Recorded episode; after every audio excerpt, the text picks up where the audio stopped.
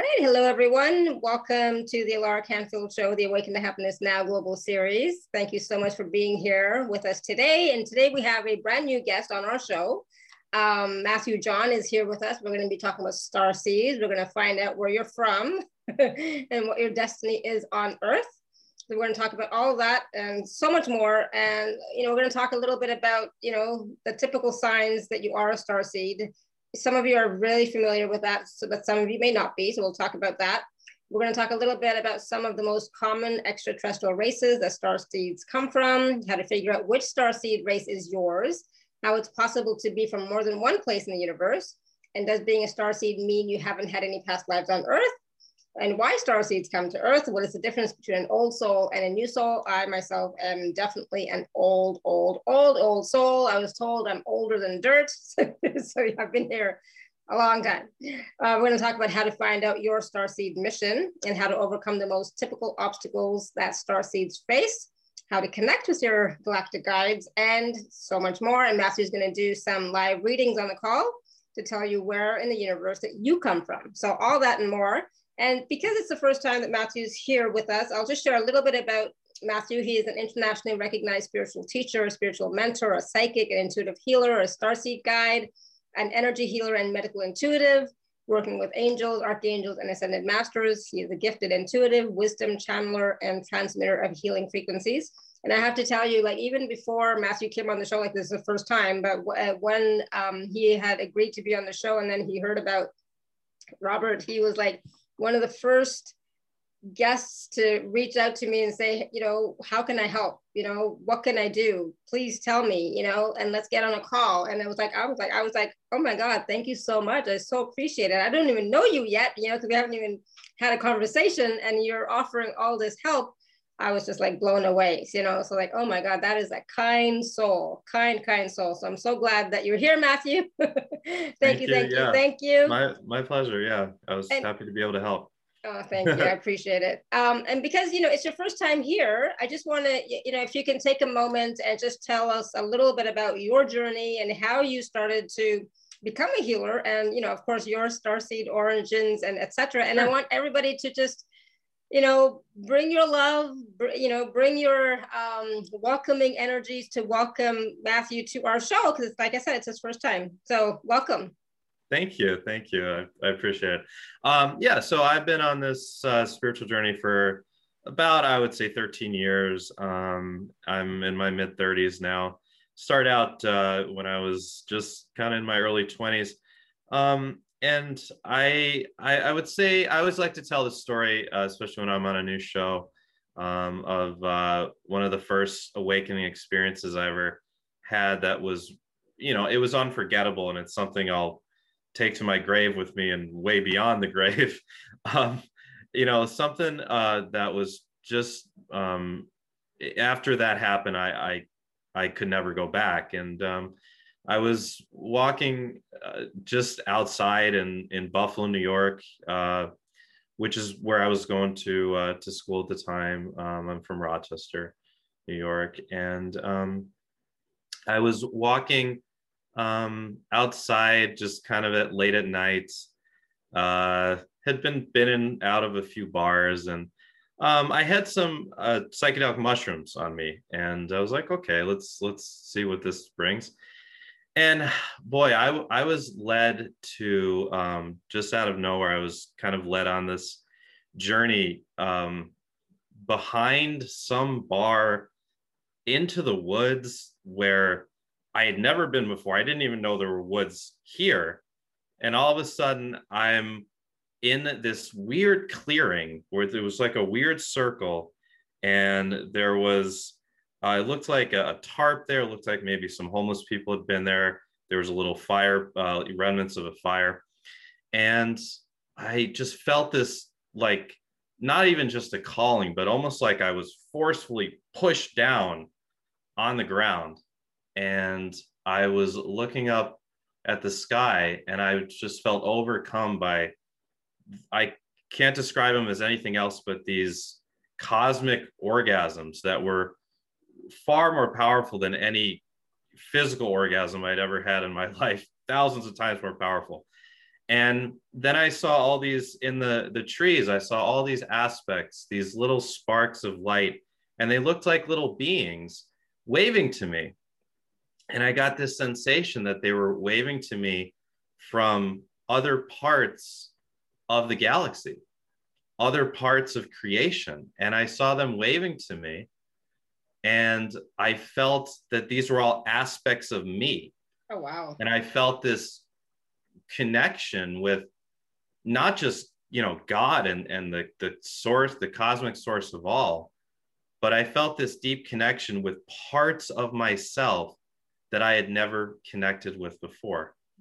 And um, it was there was no turning back from there. And i i really started getting really deeply interested in, in everything spiritual i would have books fall off the shelf for me i found myself guided to different um, different guides, different teachers. I learned Reiki. I learned life coaching. Um, I had a, a, a, weird, strange event that caused um, these neurological issues to begin, and they never really resolved themselves. But because of these very strange health issues that no doctor, no MRI, no one could figure out, I found myself seeking, and I went to Mexico. I went to Brazil. I, I sought all the different teachers and people that I could. I, I read everything that interests me. I watched every video that interests me. And I started realizing that I myself had psychic powers. I, I started realizing that I could read things just by tuning in. I started realizing that I could have visions. I started realizing that um, I just kind of could have this intuitive and inherent knowing about certain things. When I came back from Brazil, back to uh, New York about uh, five years ago, four or five years ago, um, I I really felt called to enter kind of a new stage of my work. And at the time, because of some experiences I had had in Brazil, I wasn't feeling like I was ready to work on clients in person, to do in person Reiki anymore.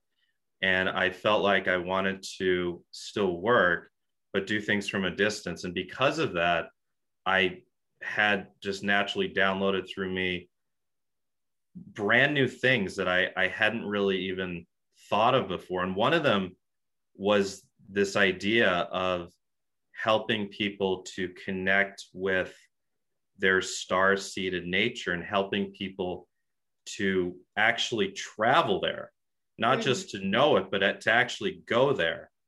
And it was just one day, I was just at my laptop and I just started receiving what felt like a download. And I started writing out this script of uh, this journey that I was obviously supposed to lead people on to go to their home planet, to go to their place of origin, to connect with their guides, to receive an activation from their guides.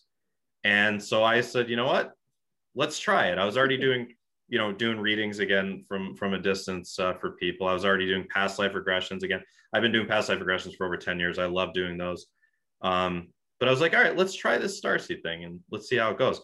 And wow, did it work like a charm. And fast forward, you know, over the past four years, I've done hundreds of these for people, hundreds of these. And uh, it's pretty cool because, you know, not only does the person get to experience traveling to their home planet, uh, meeting their galactic guides and getting an activation. And I mean, the people have emotional, emotional reactions going there a lot of the times, crying, um, just feeling like they're home.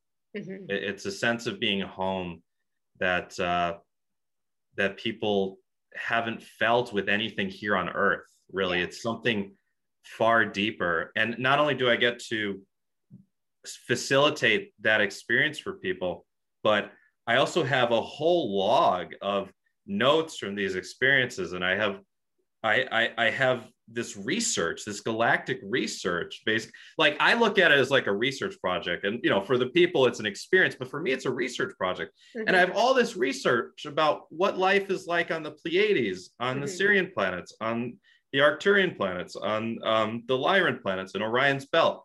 What's life like in some of the galaxies outside of our galaxy? Because a lot of times people will end up being from the Andromedan galaxy or, or from another galaxy. And there's science knows there's billions of galaxies, right? Yeah.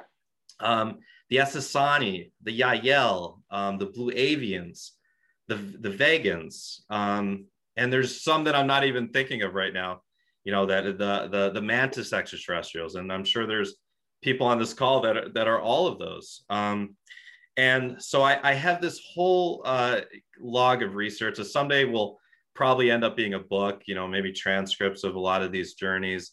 Um, and it's really cool. I, I, get to see what life is like outside this planet through people, and people get to have that experience of what their, you know, mm-hmm. their personal planet or, or, or planets, as we'll talk about. It's possible to be more than one, is like. So that's how I kind of got into doing this starseed stuff. Um, the way I found out that I was a starseed myself, this was way back. Um, this was a little bit, I think, probably a year or two after that experience um, that I talked about in, in Western New York. I was traveling um, eh, through the South. I was uh, I was in um, North Carolina, and um, I again I, I, was I've had a lot of a lot of my journey has been opening through um, plant medicines and mm-hmm. uh, and psychedelics. So it's not something that's necessary for someone to you know get on with their spiritual journey, but it can be helpful for some and for me, it was very helpful. So again, it was kind of an experience with with the psychedelic um, uh, medicine, and um, I just knew. I, I, I, it was actually after it. It was it was the day after, and I was still kind of feeling the after effects, feeling this openness and connectedness and peace and calmness.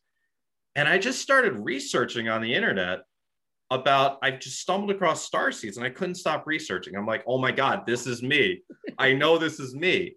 And then as soon as I read about Sirian star seeds, I'm like, oh, I this is me. This is me. I, I love the color blue. I love the ocean. I love entertainment. I, I am very sensitive. Um, I just knew that that I, I was Sirian.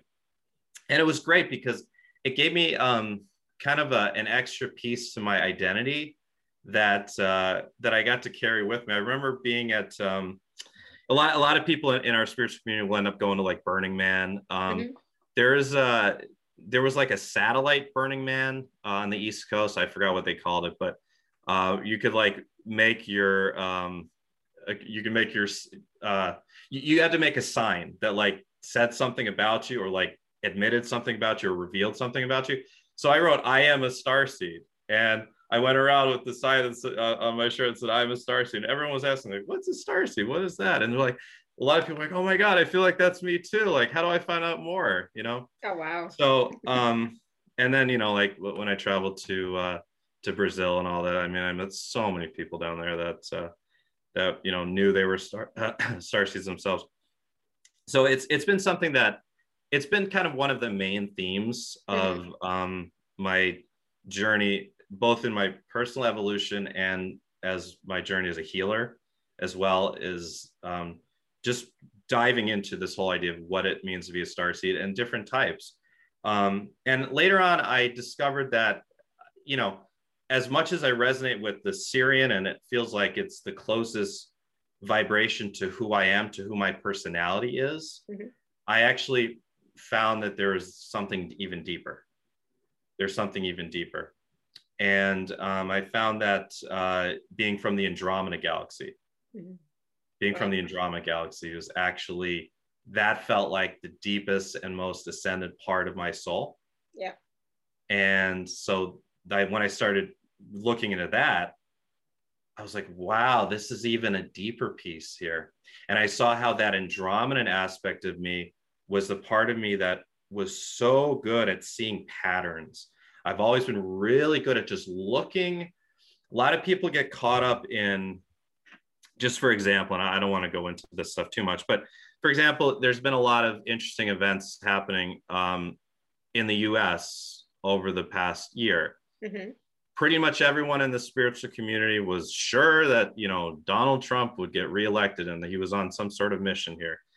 And um, well, he didn't get reelected. He lost quite handily. and um, and there was the Capitol riots, which were bizarre. I don't think anyone really predicted that. And the way that the the COVID thing has gone, and the way that the vaccines have rolled out really quickly, and perhaps things not being as bad as far as travel restrictions go as a lot of people are fearing. People tend to sometimes compartmentalize the way that they look at, at things going on in the news or on the planet and just looking at us like right now. Mm-hmm. I've always had this ability to see the whole big picture of things and to kind of see that things are not always as they seem. And there's a lot of parts that people don't see. Like people were very obsessed with the fact that Trump was here on some sort of mission to save everyone. Um, when really he was here as a politician looking to, you know, mostly enhance his his legacy and his brand and and um, and that's why that's what he was looking out for. He was just a piece of the puzzle, but he wasn't who people thought in the spiritual community that he was. Um, and we can see that now because he's not there anymore. I mean, the, the deep state never left, for example, you know. But people thought we're looking very short term, like, oh, that's it, that's it. The deep state's gone. They're gonna arrest everyone, the cabal, it's all over. No, not so fast. There's a lot more pieces to the puzzle here, right? And and Biden being in office now is not the end of the world either. It, we're not going to see the end of America, civil war. Oh my God, all the, you know, apocalypse. No, it's not that simple. It's not that simple. And there's there's a very long-term game to all this. So I that's the Andromedan aspect of me. I've always been very good at just being able to put together all the different puzzle pieces and also in people's lives, like in my soul plan readings with people, you know, I sometimes if if I want to specifically read short term, like you know, I like I, I did with your reading, I was reading both short term and long term, right? Mm-hmm. I yeah. can tune in on short term. Okay. But then I can also see the big picture and how all the different puzzle pieces are put together as far as soul contracts. Mm-hmm. What are what is in everyone's soul contract? What are the past life um, relationships and what is the past life karma that is left over that is still affecting the situation? And what are the potential future timelines? So I can really take someone and just from a place of detachedness and i'm really really good at being detached when i work with with someone which is a lot of times i get healers coming to me because like 25% of my clients at least are healers themselves and they'll tell me about how they get drained or how they they um, take on clients stuff mm-hmm. i never do i never do because i'm very good at staying detached and just looking at things from a bird's eye view and that's the Andromedan aspect of me. And then I discovered, speaking of bird's eye view, I discovered there's a blue avian aspect of me as well. And the blue avians are these beautiful, beautiful beings with large, large wings and these big uh, beaks. And there's uh, depictions of them in Egyptian hieroglyphics, right? Mm-hmm. Yeah. And they were very clearly around in the time of ancient Egypt. And I discovered this obsession. I've always had this obsession with birds and also with airplanes. I love watching airplanes. I love being on an airplane, you know, when I can. I haven't been able to in a while. But um, yeah, I just have had this obsession with flight. Lo and behold, I'm a blue avian as well. And then I realized the one other piece to my soul's history was the Orion piece. And that's where this journey, I've, I've had a, a, journey of a lot of ups and downs in my life, as many of us light workers have. Mm-hmm. Certainly, you have yourself. Yeah. Um, and also, um, as an as an Orion being, as we'll get into, you have an inherent memory of destruction mm-hmm. because your planet was destroyed by the draconians. What it may have either your planet was destroyed or you saw someone else's planet pretty close to yours getting mm-hmm. destroyed, and your whole planet was on lockdown because of these damn draconians that were attacking everyone for no reason except for power and for gold and um you know it's, yeah. it's like like the empire in star wars and there's this ha- inherent memory of just destruction and there can be this inherent fear of authority and fear of being taken over fear of that aspect of life that very martian that unfettered greed and that unfettered mm-hmm. capitalism that real martian shadow martian aspect uh, because you've experienced it in a really horrible way in, in, in, in, a part of your soul's history. So I found that those are the four aspects of, of my, my soul's history. And I do believe that personally, I may be a type three light worker with two souls. Um, I'm still trying to figure that out, but I may have one soul that has one history with some of those and one soul that has another history with the other places that I mentioned, and they're both working through me. But I do my best when we do the starseed readings. Uh, I'm sorry, starseed journeys. Not only is it the journey, but also what I do is I will look myself. And when I do the soul plan readings or when I do the star starseed journeys, I'm showing visions. You know, I mm-hmm. close my eyes and I'm showing visions. I'll be showing vision of where someone is from in the galaxy or outside the galaxy, and then I'll see different connections, different connections to their lineage and I could tell someone, for example, maybe, okay, you know, maybe you were uh, the kind of the most enlightened part of your soul is from the Andromedan galaxy. You came through the gateway next to Lyra. Mm-hmm. There's like a um, kind of a wormhole gateway next to the Lyran star system that is a direct link to the Andromedan galaxy because the Andromedan galaxy is the sister galaxy of the Milky Way.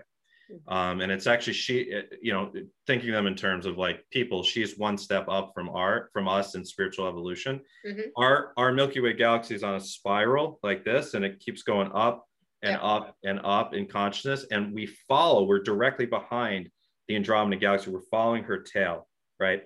And eventually, of course, science says that we'll actually once we reach our our next rung on the spiral, we'll actually merge with with her right? Um, there's actually depictions online. You can see what will happen when the Milky Way and the Andromeda Galaxy collide and they become this one big super galaxy, you know, which is super cool. Um, but yeah, since we're following her, um, there is that direct gateway, and many, many beings will come from the Andromeda Galaxy to be not just be here on Earth, but to be in different parts of our Milky Way. There's lots of uh, trading that goes back and forth between the Andromeda Galaxy and our galaxy. So I can tell someone, for example, the deepest part of your soul came from Andromeda. You came through Lyra. You were a Lyran being. You were a Pleiadian being, but you came most directly from the Pleiades, for example.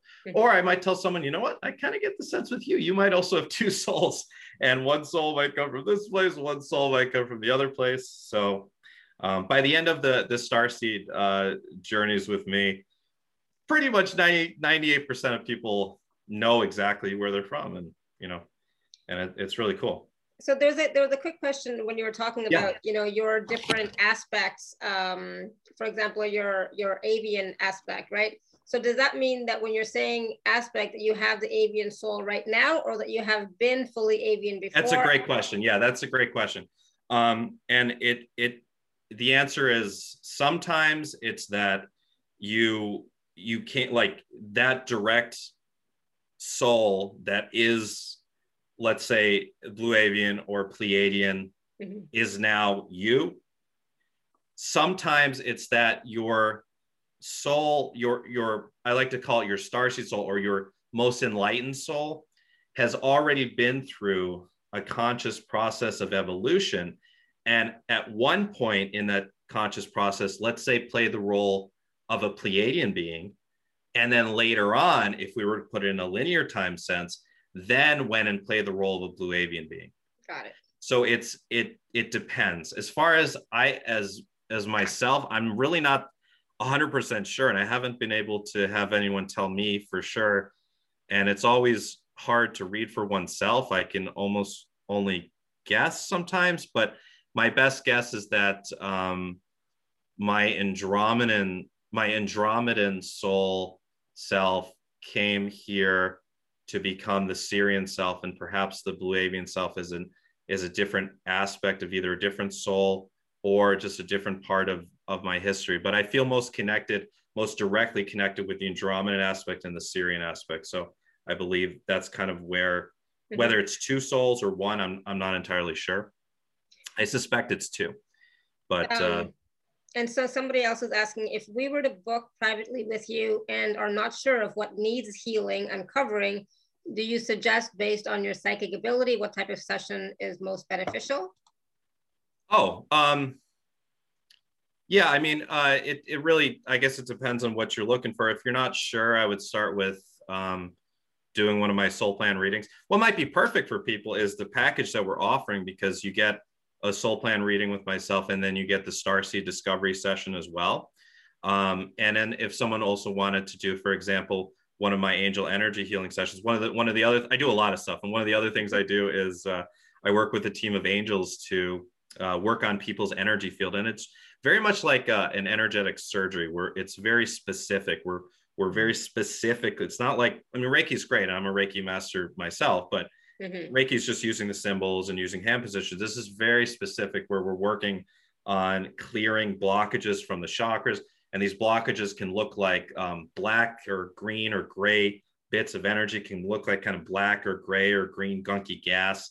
It can look like um, little arrows. It can look like uh, there can be little, like almost like pieces of holographic metal that get stuck. And there are all these projections of, they're basically holographic projections of what the damage was caused by, is how it'll show up. And we'll remove those and we'll also remove cords, negative energetic cords with other people or negative energetic cords with other astral, with dark astral entities and then what we'll do is we'll fill in each chakra with uh, brand new chakra energy. And then we'll also clean up the energy field. The energy field can have hooks in it. You can have discarnate entities. You can have other um, portals that are open or other um, negative cords that are going to dark astral beings. You can have little leeches. You can have little archonic uh, Im- implants. You can have other types of holographic implants. So we'll clear out all of that and you know get your aura squeaky clean and get your your aura sealed so that's great for someone too who's looking for some some deep energy healing mm-hmm. um, but i would have someone start out with with i think the package that we're offering would be perfect and you get the the 13 webinars along with that as well um, and then we can go from there you know yeah absolutely so you know a, a lot of people who are on this call um, you know, they're familiar with star seeds. You know, they know that they are a star seed. Most of us know that we're star seeds. Um, I know, for example, I I came from Mintaka, according to you know, one uh, one modality, right? Where where is that? Mintaka, it's in the it's in Orion's belt, eh, but it was destroyed. It no longer exists. Okay, so so you would be considered like an Orion star seed.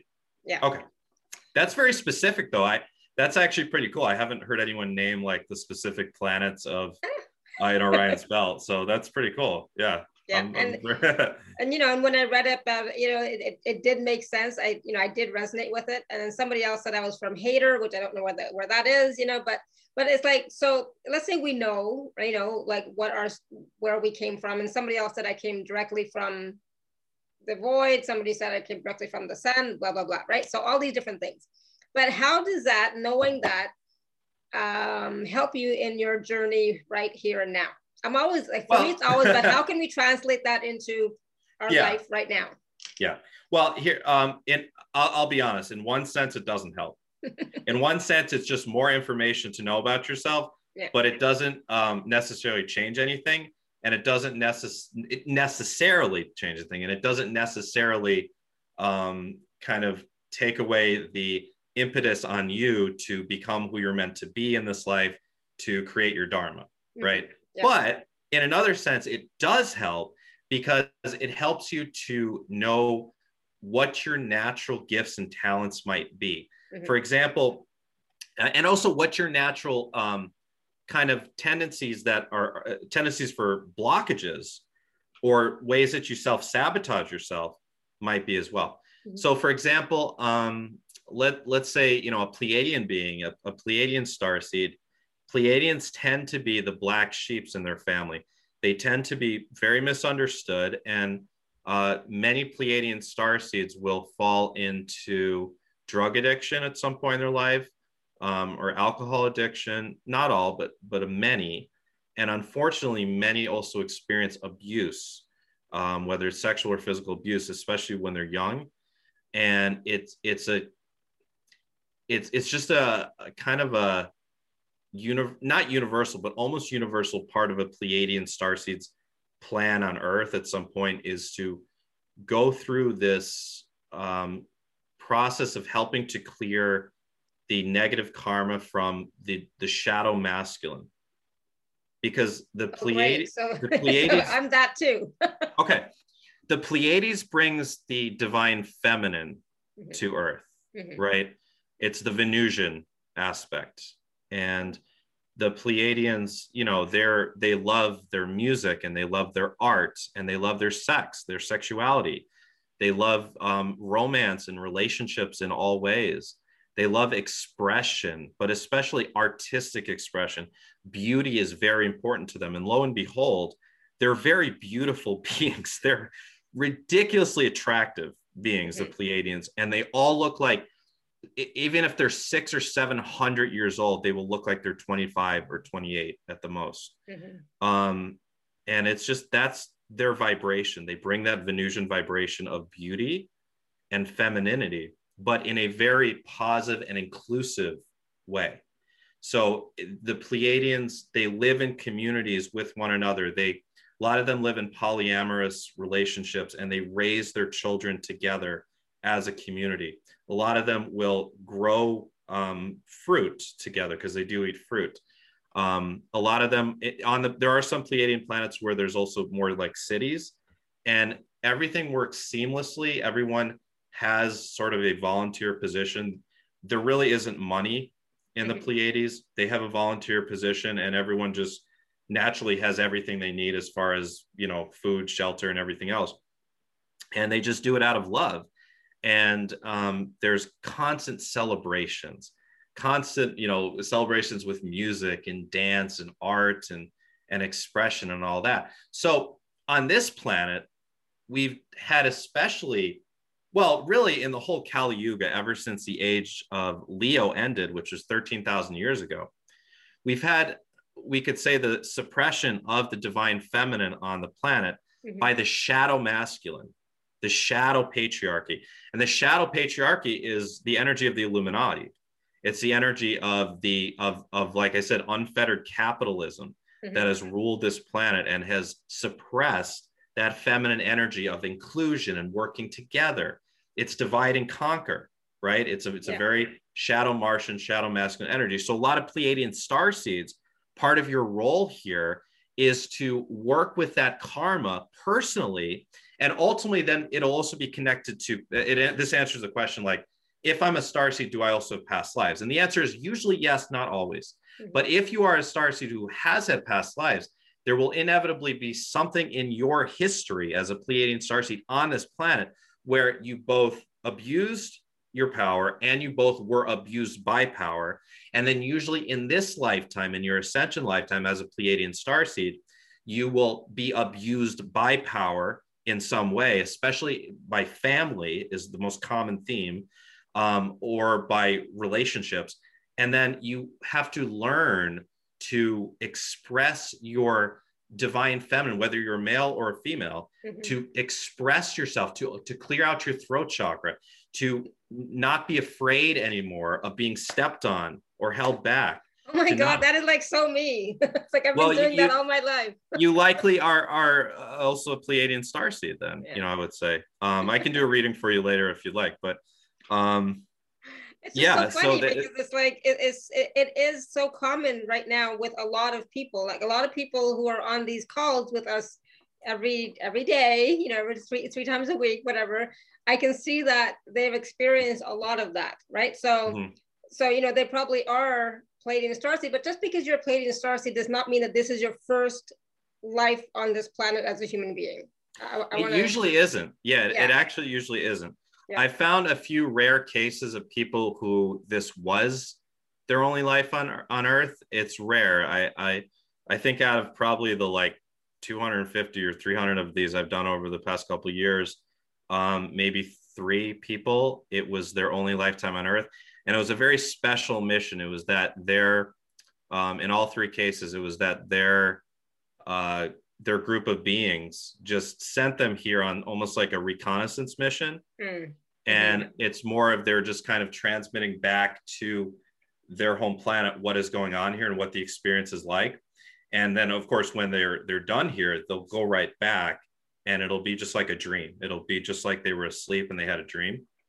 And they'll go back and they'll be able to tell the stories of what it was like to be a human being here um, but it's rare most people yes most people have had many past lives here on earth in addition to all the past lives they've had in other places in the galaxy or outside the galaxy Exactly. and here's generally how that works so um, this this is the idea. We'll, we'll, talk a little bit about the idea of um, fractalization, and so there's what I would call a new soul and an old soul. Okay, you talked about yourself that you feel like you're definitely an old soul. I feel like an old soul myself.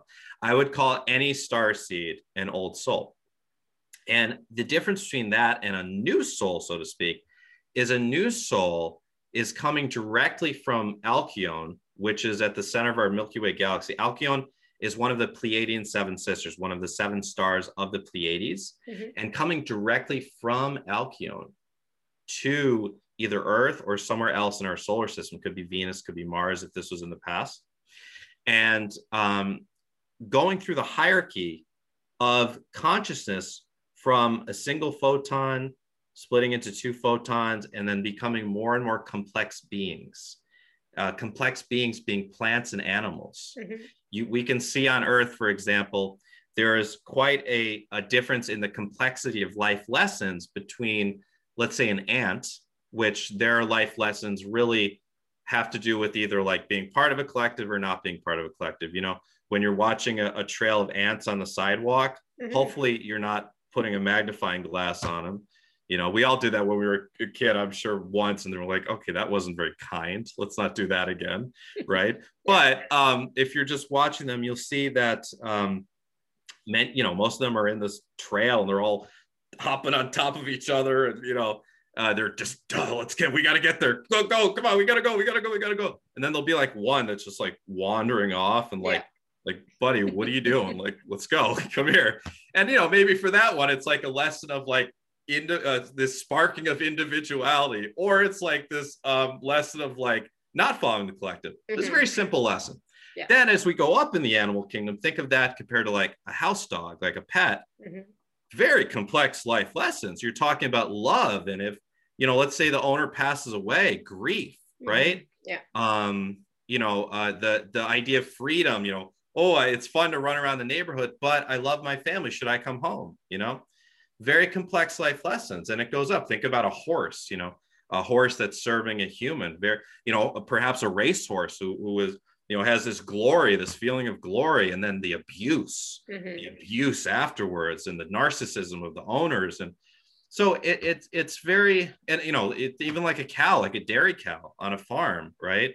Um, you know being abused to to produce milk and then but i love my humans. Why are they doing this to me? You know that sort of thing. And it's sad, but there's a complexity of life lessons that builds as you go up in the hierarchy of um, the complexity of the brain structure of animals until an, an, an animal, which all, all animals have souls, until that soul says, I'm ready to be a third dimensional human. Mm-hmm. And then the soul will start taking on lessons of being a third dimensional human.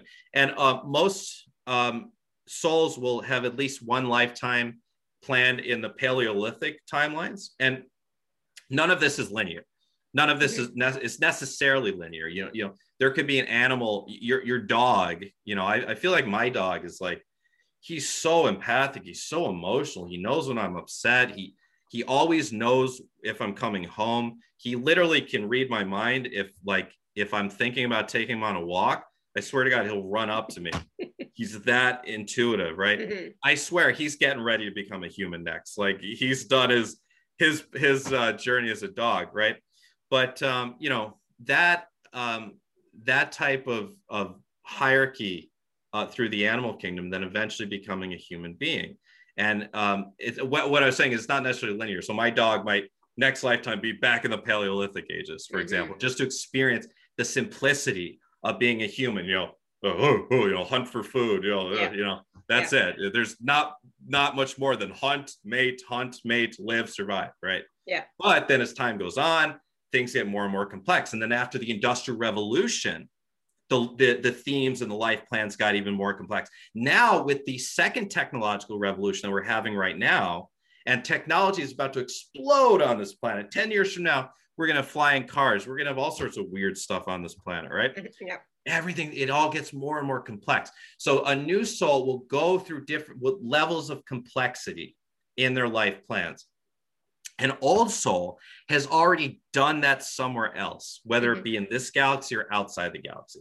So that's the key. So for, for me, perhaps it was that my my my true soul, so to speak, went through this hierarchy of consciousness of being a one uh, a single photon to a simple bacterial organism to being a plant to to being different types of animals and then to being a human-like being perhaps in the andromedan galaxy and then from that third dimension eventually going to an upper third dimensional being like we see in the Lyran planets, then eventually to a fifth dimensional being like we see in the Pleiades or Sirius or Arcturus, then perhaps even higher to perhaps a sixth dimensional being, which is no longer necessarily anchored to the physical.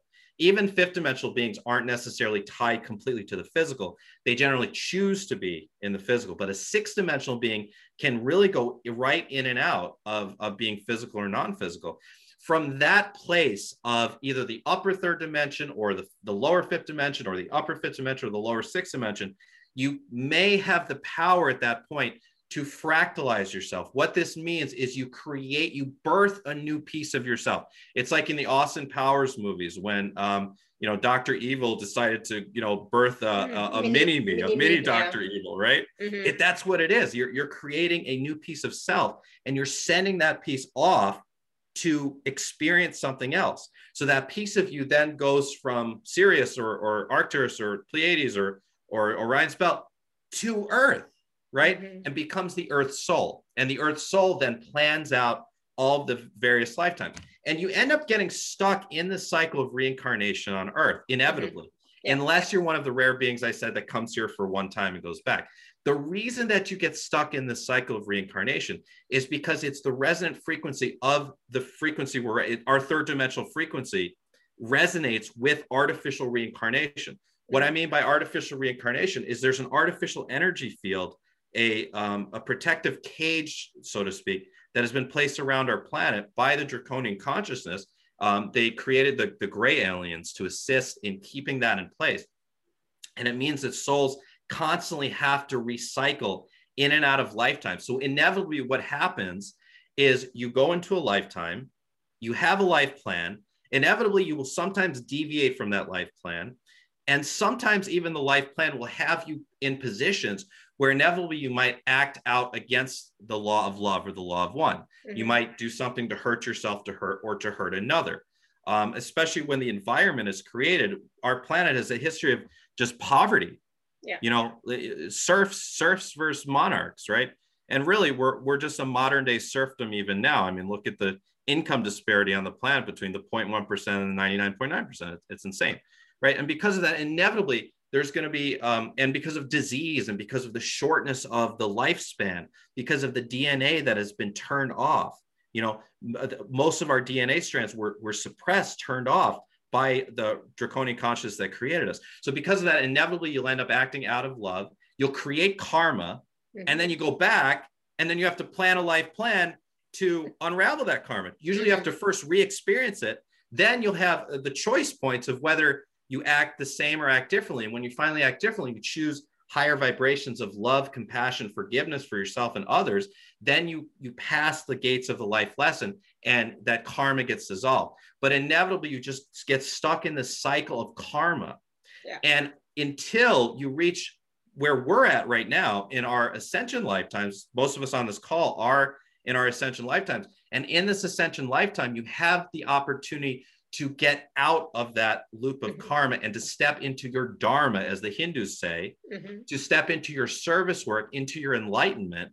And then after that, you're free to come back as a Bodhisattva. You're free to come back and plan your, your life free of karma, which is an amazing thing. And then eventually, some of us will choose to merge back with our starseed soul. And some of us will choose to live here on the new earth for thousands and thousands of years to come. You know, Mm-hmm. So that's the new soul versus the old soul. Now, what's interesting is that, you know, so many star seeds are just waking up, waking up, waking up every day. It's, it's happening in waves, right? And it's like the hundredth monkey syndrome, you know, with consciousness in general. The more people wake up, the more people, you know, that you don't even know mm-hmm. on the mm-hmm. other side of the world start to wake up as well. And there are so many star seeds that are here and have been here in the karmic loop of life on earth for thousands and thousands of years that are going to wake up over the next 10, 20, 30 years and beyond. And I do believe that there's far more star seeds on this planet than we think. Yeah. I honestly believe it's it's upwards, perhaps close to 45% of the planet, I do believe is star, which means it's in the 1000000000s mm-hmm. It's just that of those billions, probably 95% or more have not woken up yet. That's so, a lot. Yeah. Yeah. And I could be wrong. This these are all just this is a compilation of my own theories based on, as I said, that Andromedan, uh, you know, ability of mine to see things from a, a bird's eye view, maybe the blue avian, you know, part of me too. yeah. Um, channeled books. There's a great book that has a lot of wonderful information called Expansion for Ascending Consciousness by uh, Todd R. Deviney.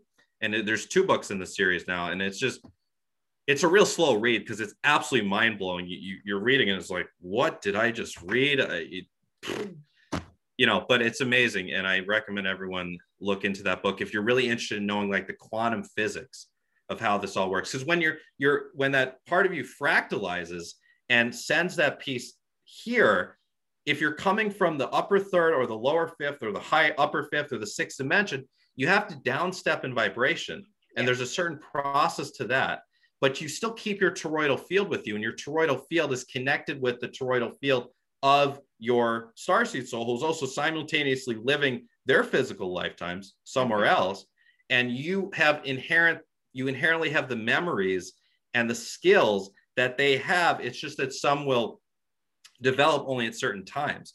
So for a lot of us um, star seeds have also had lifetimes in lemuria and atlantis because you know those were the times when we were able to express our higher psychic skills and our higher energy healing skills right?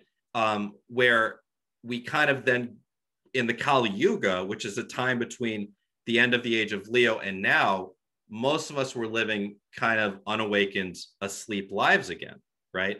Until this time, because of where our solar system is at, getting very close to the photon belt now, that energy, those gamma rays that are flowing in from the center of the galaxy, is awakening the dormant DNA. And it's it's like a switch that starts to get turned on right? I remember one day I was here and this was like in 2012 and I just I saw 11 11 no I saw 12 12 on the clock and I just felt this like switch go off inside me I'm like what was that and I knew that was another awakening point. That was that was a couple years after the experience I talked about. But I was like whoa that something's different now. And again again it just deepened the journey for me. So there'll be these points of activation you know and they're happening all the time you know i mean we all talk about numbers here all the time 11 11 12 12 333 right, right. 444 right so we we do experience them from time to time but are you but i always you know when, when i see you know double numbers like that i always come, come back to center and say okay what am i thinking you know where am i at in this moment am i in my head am i in my emotions am i in my body like where am I? And it brings me back to present time, right? So that, you know, because a lot of times I could be in my head and thinking about God knows what, you know, nothing important. Yeah. Oh, believe me, my head's sometimes somewhere else. Oh yeah, I, I resonate with that. Yeah. so can you tell us a little bit about Starseed missions? Yeah, so, yeah. Let's talk. Yeah. Let's talk about missions. Um, so and how uh, we for, can find out what our mission is. Yeah, yeah. The, the best way to find out really, well, in my opinion, is to just do the starseed journey with me because, you know, when, when we go to your home planet, not only are you going there is like a, it's almost like a tour and you're like going to see, oh, here's this cathedral here and there's the oceans with the dolphins, you know, if you're on Sirius or whatever, if you're on the Arcturian planet, oh, look at these amazing cities with incredible architecture. And then you might see like your home base, like where you'd actually sleep and live and eat if you are an alien that eats. Some of us, some aliens don't eat, some do. Mm-hmm. Um, but not only that, you'll you'll be connecting directly and like sitting with your guides. Um, and so the guides will be generally beings that you know very closely there on that planet. Um, and you get to ask questions like, what is my mission? Like, why did I come to Earth? What did I really mean to bring through? What is the like highest possible thing that I can bring through in this lifetime here on Earth? Um, but missions, I, I look at it in a couple different ways. Some are here on like kind of just a reconnaissance mission, as I said. Um, even those, even those of us that have had a lot of past lives on Earth, and it varies. Some of us have had eight, ten past lives on Earth. Some of us have had 900, a thousand, more.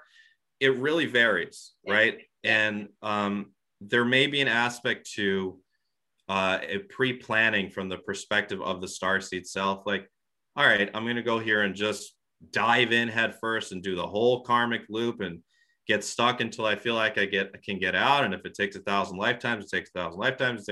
Because you know, from the, pers- the the timing is completely irrelevant. Mm-hmm. Um, the this none of this is conducted via linear time. But um, some might say, you know what, I, I just want to have a quick experience here. We're just going to make sure that we limit it to a couple pass to a couple lives, and then we get out. Um, but it, part of it can be just reconnaissance, like your species of extraterrestrial wanting to directly know what's going on through here.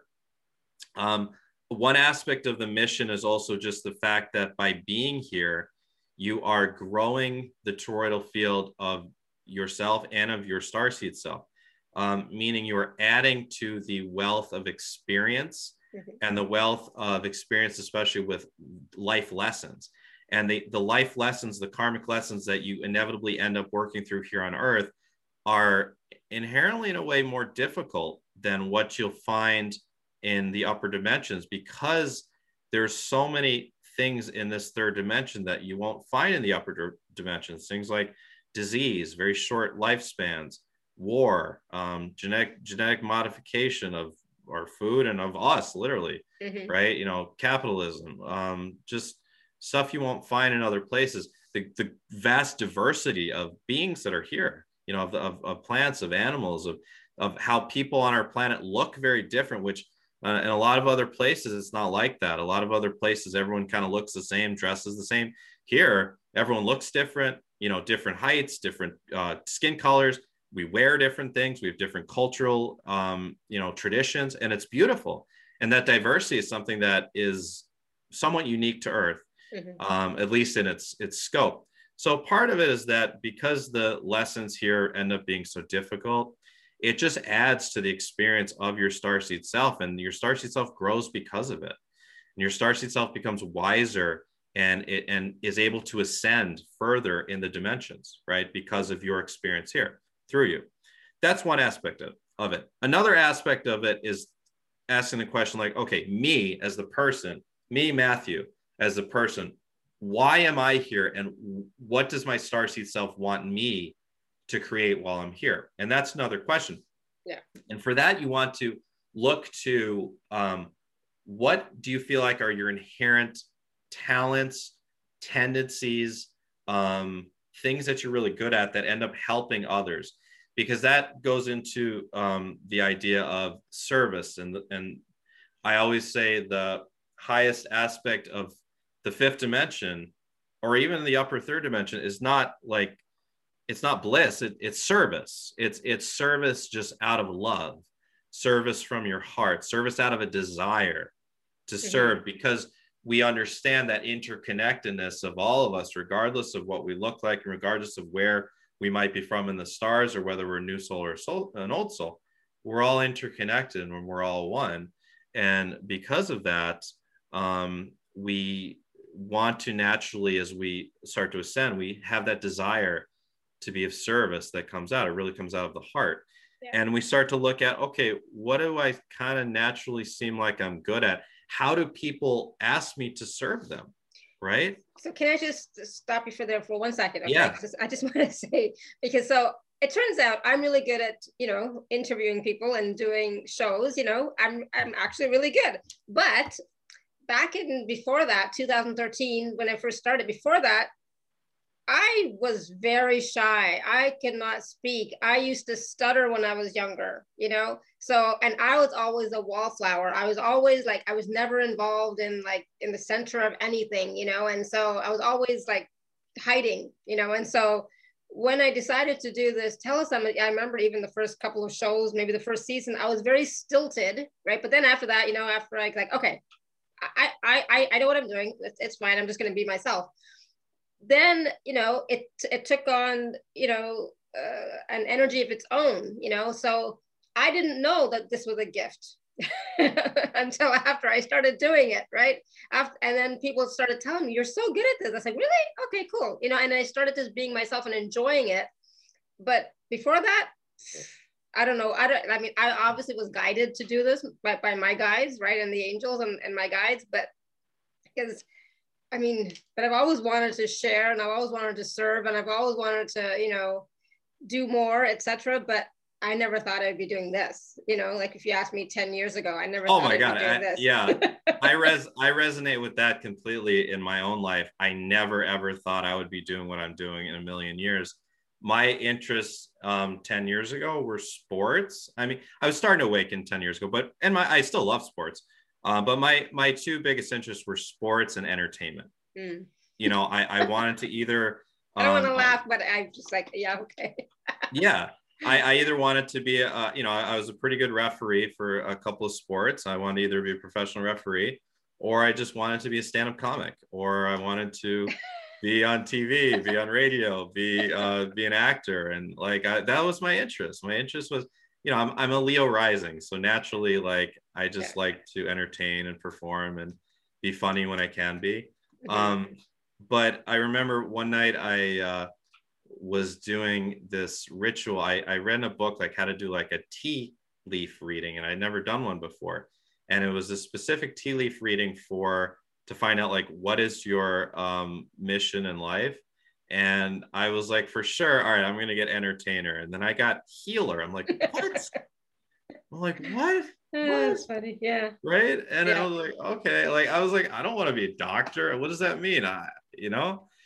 But I mean, man, you know, just fast forward and, and things change. So I resonate with that completely. And in the context of what we were just talking about, mm-hmm. what I would say is that your inherent gift, they, it's whatever your inherent gifts that start to come out once you start awakening. That's the real key. Got it. That's yeah. the real key. Yeah. So once your vibration, once you are, are starting to move more through your karmic lessons, and while we're awakening, we're, we're always still moving through karmic lessons, but the karmic lessons you may go through a period and like for example for a lot of us like the first part of our life where once we kind of get through a certain number of those then like the awakening mm-hmm. um, uh, switches start to go off.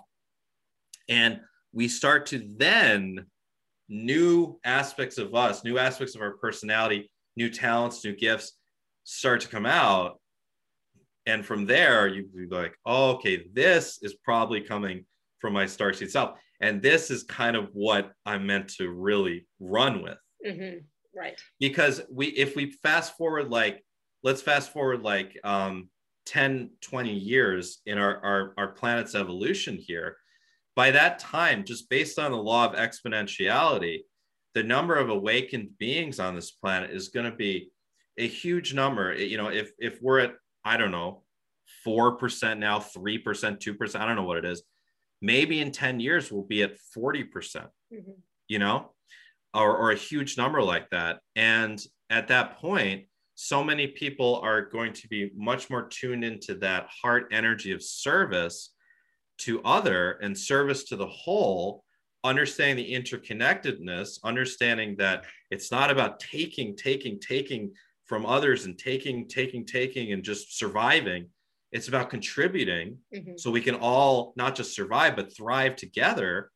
And at that point, so many star seeds that have awakened will be doing their natural uh, mission, their natural gifts. For a lot of us, you know, a lot of us, it's as psychics and healers, and that's mm-hmm. very needed. And, you know, people's health is likely, are likely to, well, is likely to go downhill even more than it is now. I mean, you know, first of all, this virus took um, a big chunk out of a lot of people's um, immunity and a lot of people's uh, vitality because mm-hmm. it was a mm-hmm. nasty virus. It was created in a lab. And it was nasty, you know.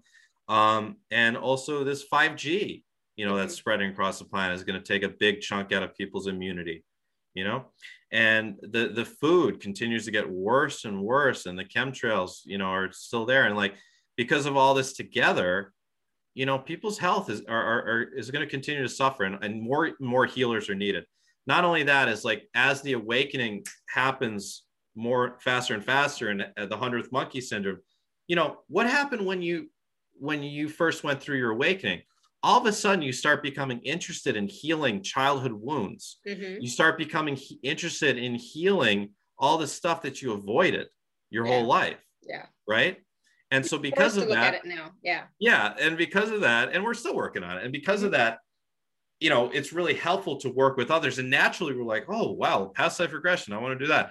Energy healing, chiropractic, acupuncture, like I want to try all this stuff. So that's why, so so many of us are healers, and that's a part of our mission mm-hmm. as a star seed on this planet.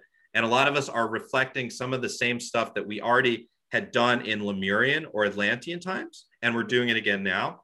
But um, for others, it's something different. It's it's uh, sustainable agriculture. It's um, it's creating you know new forms of energy. It's creating um, it's politics. Some star seeds are in politics, right? You know how can we change things for the better in politics? Some uh, star seeds are in academia. You know um, how can we better teach the younger generations research you know medical research scientific research you know, um, math. Like there's star seeds in every part of life. Doctors, nurses, you know. So because of that, people will naturally have different roles, and you'll naturally eventually fall into what your role is, like a puzzle piece. And those puzzle pieces start to all work together. And fast forward 20, 30 years from now, we're living on a much more awakened planet than we are right now. And all of the negative things that we're seeing out there some might still be there, but things might be a little bit better, you know. And fast forward 80 or 100 years, we might be living on a totally different planet, just yeah. something we can't even imagine right now. You know, the tech, the level of technology, and also just the level of peace and everyone working together, and just the availability of unlimited resources like energy and food. Um, at least that's my hope, and that's what I see, you know, for the planet. So I hope that answers the question. Yeah, awesome. And so what about obstacles? So being a, a star seed, being, you know, going through awakening, going through ascension, we've all experienced a lot of obstacles, a lot of right. bumps in the road, you know, and it's and it's not just always about, you know, healing the childhood wounds. Sometimes stuff comes up and it's like, what? You know, it's like, I don't like, why is this not working? Why am I still struggling with this? Why can I not move forward on this? You know, why, why, why? You know, so um, there are sometimes obstacles in our path and yes i you know I, I get the whole lesson thing but sometimes it doesn't feel like it's a lesson. It's like what the heck? There's a wall there. Yeah i know. Sometimes it feels like it's just abuse. Yeah. Sometimes yeah. it feels like the universe is abusing you. I understand. I completely understand. I have a lot of frustrating stuff in my own life. I understand completely. Um, but whatever most frustrates you and whatever is just constantly there and will not leave you alone. It's always there. It's an issue. You're constantly trying to heal it or solve it. It's inevitably the biggest gift that has been put in your life plan in order for you to become who you need to be. So for me, if if, if it wasn't for this journey of neurological issues, I wouldn't be here. Mm-hmm. I mean, I'd be here, but I wouldn't be who, who I am in the work I'm doing today. Yeah. You know, yeah. Um, and everyone, for everyone, that's different. For some people, it's drug or alcohol addiction. For some people, it's poverty.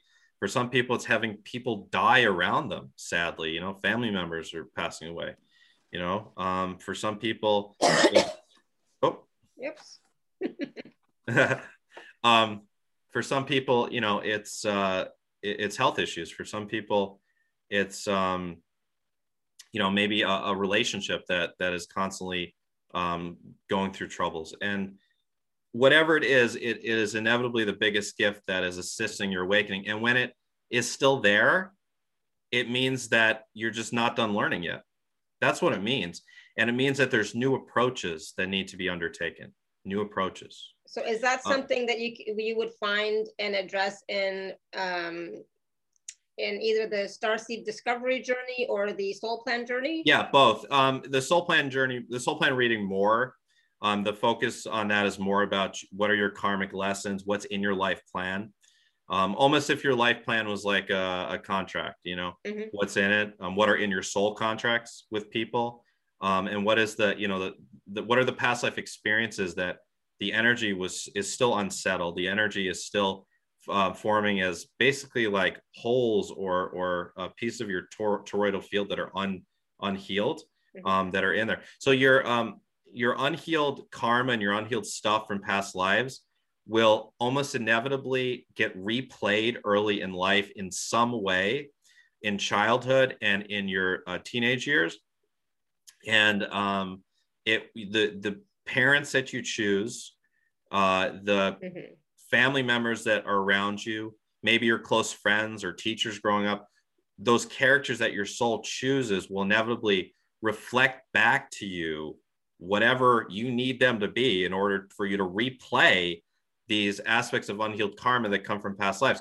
And these are stored in the backs of your chakras. So the backs of your chakras are where the stuff from past life is stored. Past lives are stored. The front of your chakra is where the current life stuff is, right? Mm-hmm.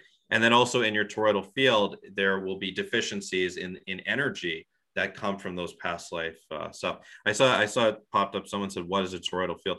Toroidal field is essentially um, your it, it's a it's a natural field of energy that all beings um, have, and it's it's I would describe it as your own akashic records in energetic form, and it's it's always there. It it, it never goes away, and it's your life force energy, but it also contains all of the um, information and all the stuff from who you have been, who you will be, who you're meant to be, and that creates into your experience. So, um, for more information on that, again, I would refer people to this incredible book called Expansion for Ascending Consciousness by uh, Todd R. Deviney, and it, it's just incredible.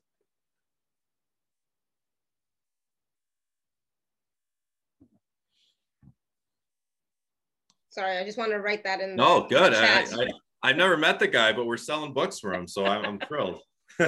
Why not? Somebody was asking me about about the book, and if you wrote it, it's like no, not you, somebody else. But I couldn't remember the name of the book, so I'm glad you mentioned oh, it again. Man. Yeah, it, it's it's cha- it's completely channeled, and it's like when you start reading it, again, you got to take a lot of breaks. You'd be like, "Whoa, what the heck did he just say?" Yeah, uh, but, it's, I mean, it's, it's you know some of the stuff that you said earlier on when you're talking about the fractalization. I was like, "What?" My, yeah, I, like, know, I, know, and, I've and never, I, I tend I've to... never heard that before. So like, I know, and I'm from New York, and I speak very quickly, and sometimes I, you know, know that, that part's okay. people's head. no, that's okay. Um, all right, I just wanted, so I just wanted to check in with you how you're doing because I know you're you have like. Oh no, I'm, I'm good. I'm good. I'm good. All right, yeah. cool, cool. Just but we can don't don't worry. We we can go all the way up to hour 52 hours. It'll be fine. no, in the email I said at the most, you know, because people were going beyond that, and I was like, I oh. can't do, I can't do more. All right, whatever, yeah, whatever you want to do, I, I'm, I'm game. um, what, what we can do, um, you know, again, I, I think we should do some some readings towards the end, but mm-hmm. um, what we can do is uh, talk about some some of the starseed races, some of the common extraterrestrial races. Yeah. Um, so the Pleiadians we talked about a little bit. Mm-hmm. The Pleiadians. Uh, they all tend to be about and actually right. i'm going to just stand up here to just give my uh my yeah. tailbone a little a little uh break here um so uh we talked about the pleiadians and uh they tend to be you know very tall very beautiful mostly blonde haired blue dot blue eyed but there can also be silver haired pleiadians um, there can also be white, yeah, like you, you do look just like one. Um, there can be white-haired Pleiadians as well. Mm-hmm. Um, and uh, they again the, that divine feminine um, vibration working together in communities. They they're not all polyamorous but it's one of the, the, most common ways that they interact with one another is to share these family groups where it you know might be three females and, and two males for example raising seven children together or just children are kind of pooled and raised by the community. And it's interesting because on this planet you know especially in the west uh, we are seeing more and more of these polyamorous uh, um, relationships come up. And you know it, it's a matter of preference for people. It's not something that i would prefer but uh, it's it's a beautiful um, reminder of the way that the pleiadian influence is manifesting on our planet you know? Hmm. um, and just kind of breaking down the old norms of you know one man one woman. Pleiad also um, there can be homosexual there are homosexual pleiadian relationships as well. Mm-hmm. they're they're very into exploring all of that different aspects of of sexuality and different aspects of masculine and feminine. Um, the so that's the Pleiadians. The Sirians are blue people. Um, they're generally, I find them to be about six feet tall. Uh, they generally have no hair, though some can have uh, some white hair. Um, they generally have kind of bigger eyes and they tend to wear uniforms. The Pleiadians tend to wear uniforms as well. What's interesting is that, you know, one of the cool things about Earth is like fashion. I've never been into fashion. I've never been fashionable. I just kind of wear whatever. But a lot of people on this planet are really into fashion, which is great. Mm-hmm. And it's not something that's very common on other places because in these higher dimensions, it more becomes about um, unity, group unity, not out of obligation, but out of desire. And here on earth, it's all about individual expression, which is wonderful. And it's one of the other reasons why, you know, souls will love to come down and, and be here mm-hmm. to experience that. But yeah, for example, the Pleiadians, they wear uniforms. Assyrians, they tend to wear uniforms as well, except when they have social gatherings. Assyrians will tend to have like um, especially social gatherings where they will sit and watch um, a dramatic um, uh, play or a, a comedic play. Um, and a lot of the children or the young adults in the community will take part in this. They really love comedy. They love acting. They love um, playing jokes on one another. They're very, very funny people, the Sirians, very, very funny. Um, and they also will um, have like these big potlucks. They don't need to eat. The Pleiadians tend to eat fruit. They tend to eat daily. Um, they they don't eat animals. The Sirians will tend to not eat really, except for when they have these big community potlucks like once a week, mm-hmm. and they'll really indulge in not only just fruits but also breads. Um, so those are the Sirians. Some planet, some planets in the Sirian star system are um, land planets with water, and in the water there will be you know dolphins and whales.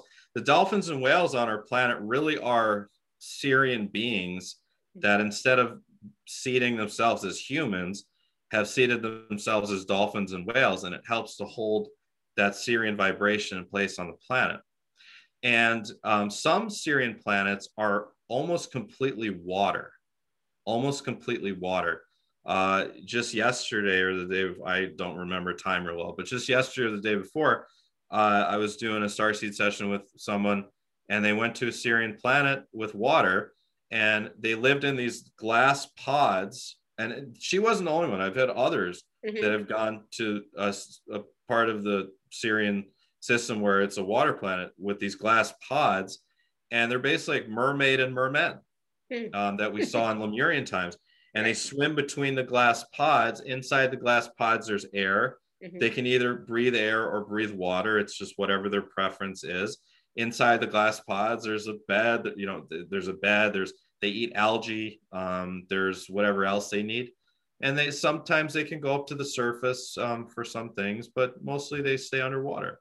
So, um, and there's Sirius A and Sirius B. Mm-hmm. Sirius A um, is the more uh, ascended aspect of, of Sirius, where all it's also the larger star. Um, Sirius A is the, the brightest star in our sky, mm-hmm. and you can find it usually up here where I am in in the U.S. You can find it in the winter. Um, I think now we're getting towards spring. You can still see it though at night, and uh, the uh, Sirius B is a smaller star, but not all planets around that star have reached the fifth dimensional frequency where it's just service to other. Mm-hmm. Um, there's still service to self civilizations that are around Sirius B, somewhat similar to Earth, but perhaps at a slightly higher vibration where their ascension hasn't completely taken place yet. Um, let's see, Pleiadians, Sirians, Arcturians. Arcturians are they have a so for me the pleiadians i see them having like um, a pink rosy vibration the sirians a blue vibration the arcturians a violet vibration. Mm-hmm. and it's a it's a higher frequency than sirius. It is more fine in frequency. It is still physical but the arcturians do have the ability to go in and out of physicality if they need to. The Pleiadians can as well, and the Sirians can as well. The Pleiadians and Sirians generally choose to stay in physicality, mm-hmm. and the Arcturians will kind of go in and out. And the Arcturians, their number one thing is geometry. It's geometry and math. And what they do is they build these, they build these incredibly intricate, intricate cities, these light cities where um, the the architecture and the city planning is absolutely perfect to geometrical patterns. And it's, it's all very mathematically planned out. Mm-hmm. and that's their big contribution to the milky way is high high levels of science and math. And arcturian star seeds on our planet tend to be really really cerebral. They really like to think of terms of, in terms of um, uh, geometry, math, and science. And you know, these are our architects, these are our mathematicians, our scientists, our astronauts. Um, you know, anything that really requires a high level of understanding of the very logic, left-brained masculine. Yeah, um, I'm definitely uh, not Arcturian. yeah, me neither. Um, I if I look I at it that way, I definitely, definitely not. Yeah, yeah. Um, when it, when I get Arcturians on the phone with me, there's just there's a different way that they communicate and you really they love just thinking of things very linearly and logically mm-hmm. and it's it's a beautiful gift where the pleiadians and the sirians like the Sirian, sirius is water yeah. sirius is water you know um, where um, arcturus is more like uh, like the you know pentacles in mm-hmm. in uh, you know sirius is the cups um, arcturus is the pentacles it's um, it's very rigid um, but that rigidity has such a gift to the galaxy mm-hmm. and the universe because it is set such a high level. And they all work together as one collective seamlessly absolutely seamlessly. And they're much shorter. They're much shorter than um, the pleiadian or i'm sorry than the Sirians or the uh, pleiadians. Um, we also have the blue avians as we've talked about are very very high dimensional. Um, i i believe they operate um, from more of a six dimensional frequency where they can go in and out of, of physicality. Upper 5D, lower 6D, they're huge, huge beings. Um, and blue avian star seeds tend to be really interested in birds and flight and um, uh, looking at things from a bird's eye view, like I said. Mm-hmm. The Andromedans. So, what's interesting is when we talk about people being um, Andromedan star seeds, the question is all right, what does that mean and where are you from in the Andromedan galaxy? Because really all it means is that you're from somewhere in the Andromedan galaxy. The Andromedan galaxy science, I think, says has a trillion stars. It's an insane number, right? Of stars. Right. Um, and because of that, it's there's just a vast array of different types of being at different levels of consciousness and at different levels of the dimensional hierarchy in the Andromedan galaxy. But many Andromedan beings that end up here appear as blue beings, um, somewhat similar to Sirians, but shorter. And a lot of them are blue beings, but they tend to go in and out of um, physicality. Like I've seen a lot of Andromedan clients, I see them sitting in some sort of like pod where they're kind of like controlling some other realities. Like Andromedans may not only be in kind of living through you, but they may be creating these little pockets of reality um, because it's at such a high dimension and because it's not necessarily very physical. But yeah, the issue with Andromedans is it, it can just vary widely depending on where you're from. I've seen some people from the far end of the galaxy, the Andromeda galaxy, some people that are a bit closer. Um, and at, like out of the probably like at least 30 clients that have gone to the Andromedan galaxy in, in their starseed session. It there's it's pretty different. There's a vast array of uh, of images and uh, of the way they experience it. Some there's cities, some it's just this very etheric mm-hmm. uh, experience, and then some there's water. It, it it's different. It's just because it's a huge galaxy. The Lyrans, the Lyrans are um, they're the lowest they're the closest uh, dimension. Them along with the Orion uh, mm-hmm. beings, they're the closest dimension to us here on Earth. I, I I see them as being upper third dimensional, which is kind of I actually see everyone talks about going to 5D. I see first we kind of get got to get to the upper reaches of 3D, mm-hmm. which is different than what we've been experiencing on this planet for thousands of years. It's at a much higher vibration. And this is where the, the Lyran beings and the Orion beings are at. Uh, some Lyran beings uh, have the cat or lion heads. Mm-hmm right? Yeah. And some don't. Some actually look very much like humans. Uh, some they actually, uh, out of all the races, the starseed races, they might have the most diversity in how they look. Some will be darker skinned, some will be lighter skinned, um, some will have silver hair, some will have darker hair. Um, it really, really varies. But the Lyrans are really good at physicality and they love um, experiencing even some of the Martian things like sports.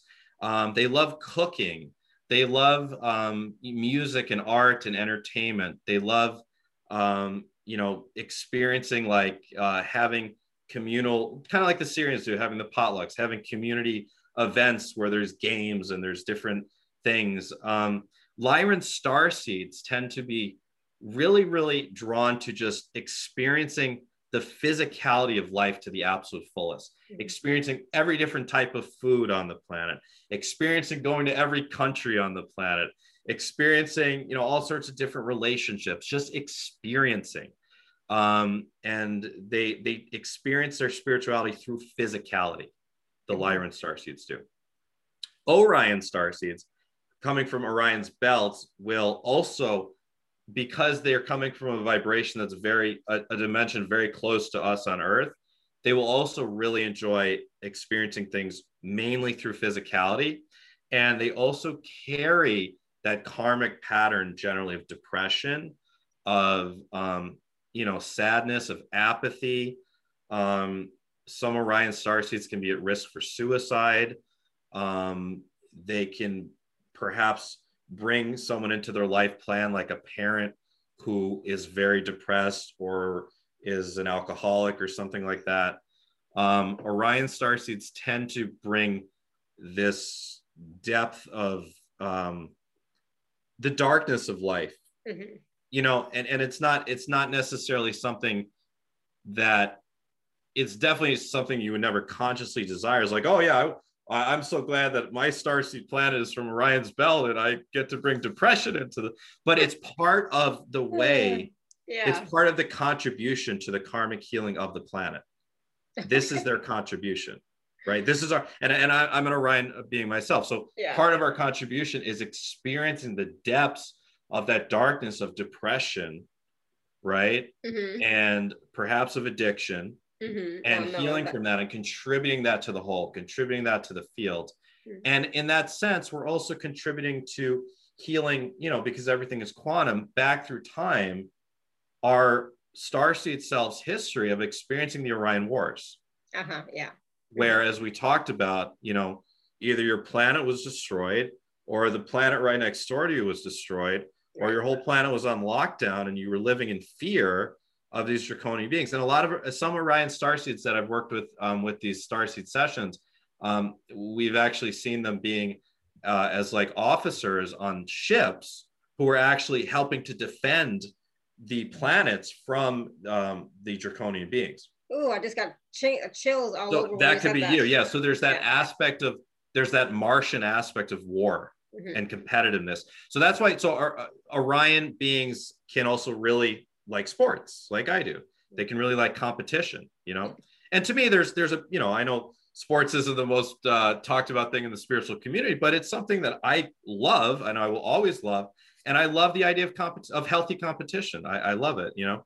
And perhaps that comes from my Orion aspect. Um, and then that's the thing. I was laughing because my husband would always tease me because I was I'd be competitive about everything. I mean, like, yeah, yeah, the yeah. littlest thing, you know. And it's like, yeah, yeah that's why that, I'm, that, just competitive. absolutely, that that's super super common for um, for Orion beings. We've got the mantis extraterrestrials. Um, the mantis beings are there are these big green cricket looking beings, basically a giant nine foot tall praying mantis. Mm-hmm. That's what the mantis extraterrestrial is, right? Um, and some of them are star seeds here on Earth. And the mantis beings, they live in they live in very simple, simple abodes, and they can go in and out of physicality. They generally don't really eat, and they kind of live in this eternal presence. And what they do is they produce music. They produce music for the galaxy. They're, they send this music out in tones. There are these eighth dimensional tones that go out to all reaches of the galaxy and help to precipitate healing. And they can direct those healing tones specifically to Earth or specifically to another planet in our galaxy. And mantis uh, star seeds, the number one kind of common marker of a mantis star seed is that they never felt comfortable in their body. And I know most star seeds never really felt comfortable in our body, but a mm-hmm. mantis uh, star seed, you really never felt comfortable. You always thought like you were going to come out of your skin or you were about to turn into a, a, a cricket or a praying mantis, like almost literally. You know, you you never felt like you were here. Most mantis ETs have a huge throat chakra blockage hmm. and also a, a sacral chakra blockage because coming into the density of a human body and um, there's kind of a natural inclination from a mantis ET uh, to not really like their body or to judge their body um, or to just not feel comfortable or to want to just not be around other people maybe not want to be around good looking you know really good looking or popular people you know especially in school.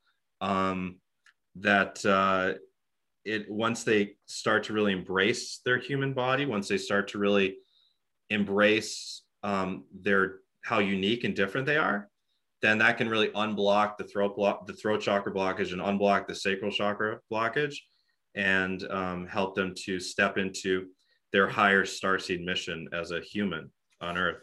Um, almost done the vegan extraterrestrial star seeds. Uh, the Vegans, we, we find them looking kind of like uh, Pleiadians in a way, but a little bit different. They dress differently. Um, they're not as tall from what we found. Um, vegan extraterrestrial star seeds uh, tend to have very unique ways of expressing their personalities. Um, they can tend to be impulsive or not really like finish what they've started and jump from one thing to another. They're highly creative and, and highly energetic. Um, they have a lot of energy to them and they tend to be very, very independent.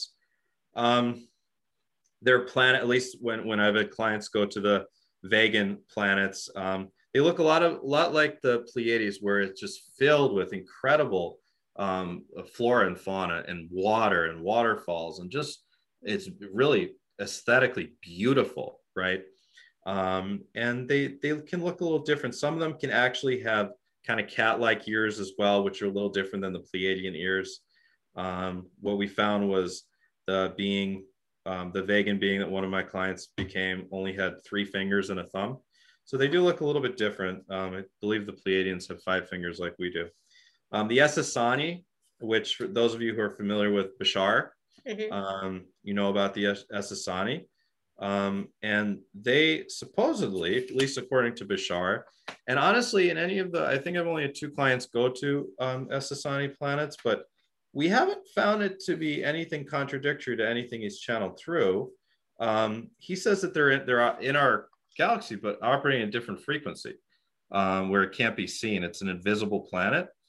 I, I'm not sure, but I do at this point believe that to be probably true.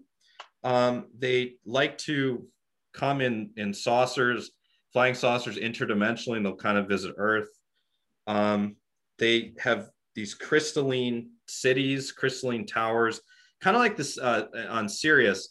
The Sirian planets that have cities, everything is crystal. Yeah. Everything is crystal, and that's another like um, main sign of of Sirian star seeds being obsessed with, especially quartz. And I'm totally obsessed with quartz. I've been everywhere. Um, there you go. Yeah. Um, They're everywhere.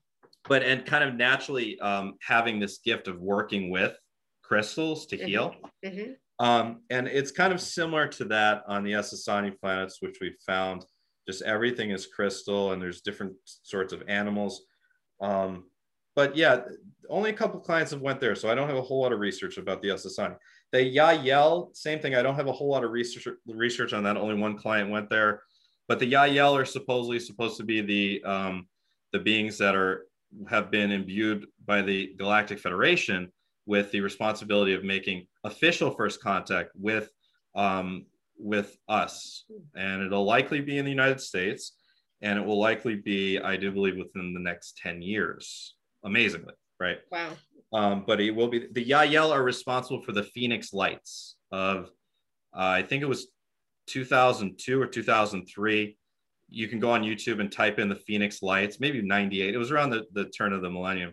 Um, and there was an unmistakable UFO show you know, flying in wing, and the military didn't know what it was. Mm-hmm. Um, it was all over the news. Many people videoed it. That was the Yahyel who were flying over Phoenix and kind of announcing their uh, their presence right around the turn of the millennium. Oh wow! Um, and I think that's about it as far as what I actually have researched for. And then there's people that come from outside of our galaxy, not in the Andromedan galaxy, and uh, we find out new types of civilizations all the time. You know, uh, some of them are from a close galaxy, like the spiral galaxy. Some of them are from a galaxy n- none of us have ever heard of, perhaps billions of light years away. Um, and it is also possible to not come here from being a physical or a non physical being. It can also be possible in rare cases. And I did one, one client who I saw this, they came here as actual actually a planet. The planet themselves incarnates into a being here hmm. while still being a planet. Um, and it's also possible for a galaxy itself to come here. And again, that that book, the expansion for ascending consciousness book, is uh, is great. Yeah, a question: Can you be a combination of more than one starseed? Absolutely, and it's actually very common. I would say out of all the starseed uh, discovery journeys I've done, probably 50% of people are just from one place and 50% are from multiple places.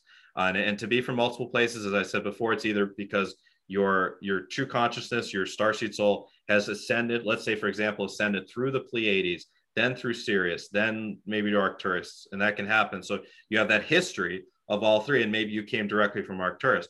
For some, it's because you may have actual actually multiple souls working through you. Mm-hmm. Wow. yeah. So Whew, that's a lot. Yeah. So um, for those of you who, you know, caught all of that, what from all the ones that Matthew mentioned, which star seed do you think you are? Which planet do you think you came from? Type in the chat. We're just curious. Just from just from the characteristics that Matthew gave. Who who did you resonate with the most?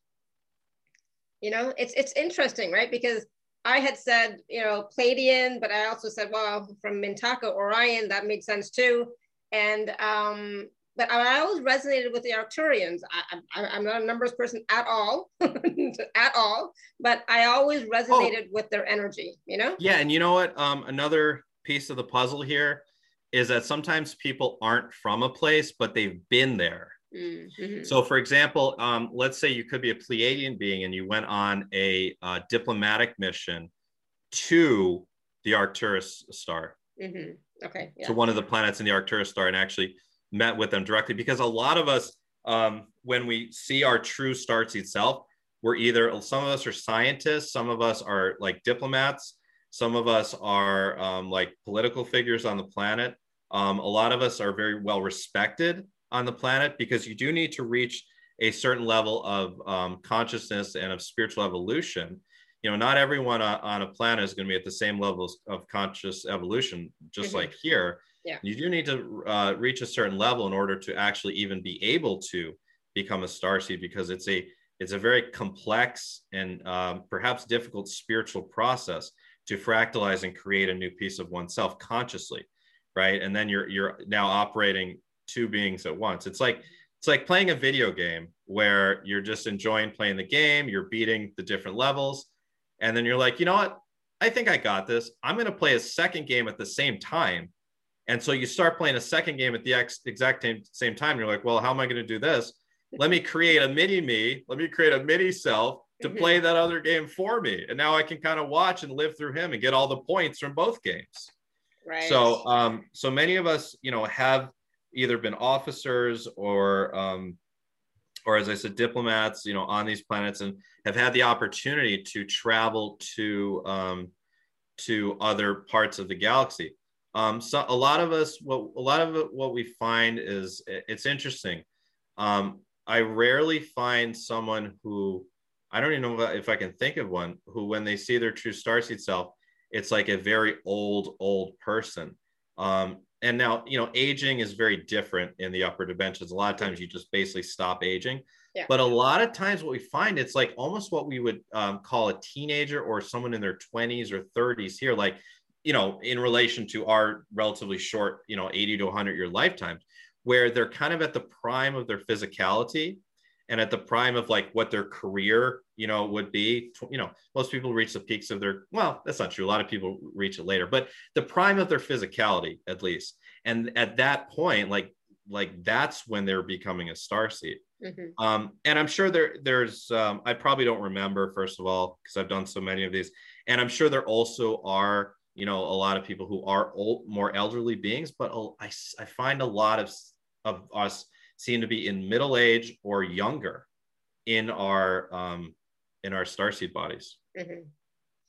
It's interesting, and because you know we we some of us who are older than you, Matthew, we've been on this journey for a while.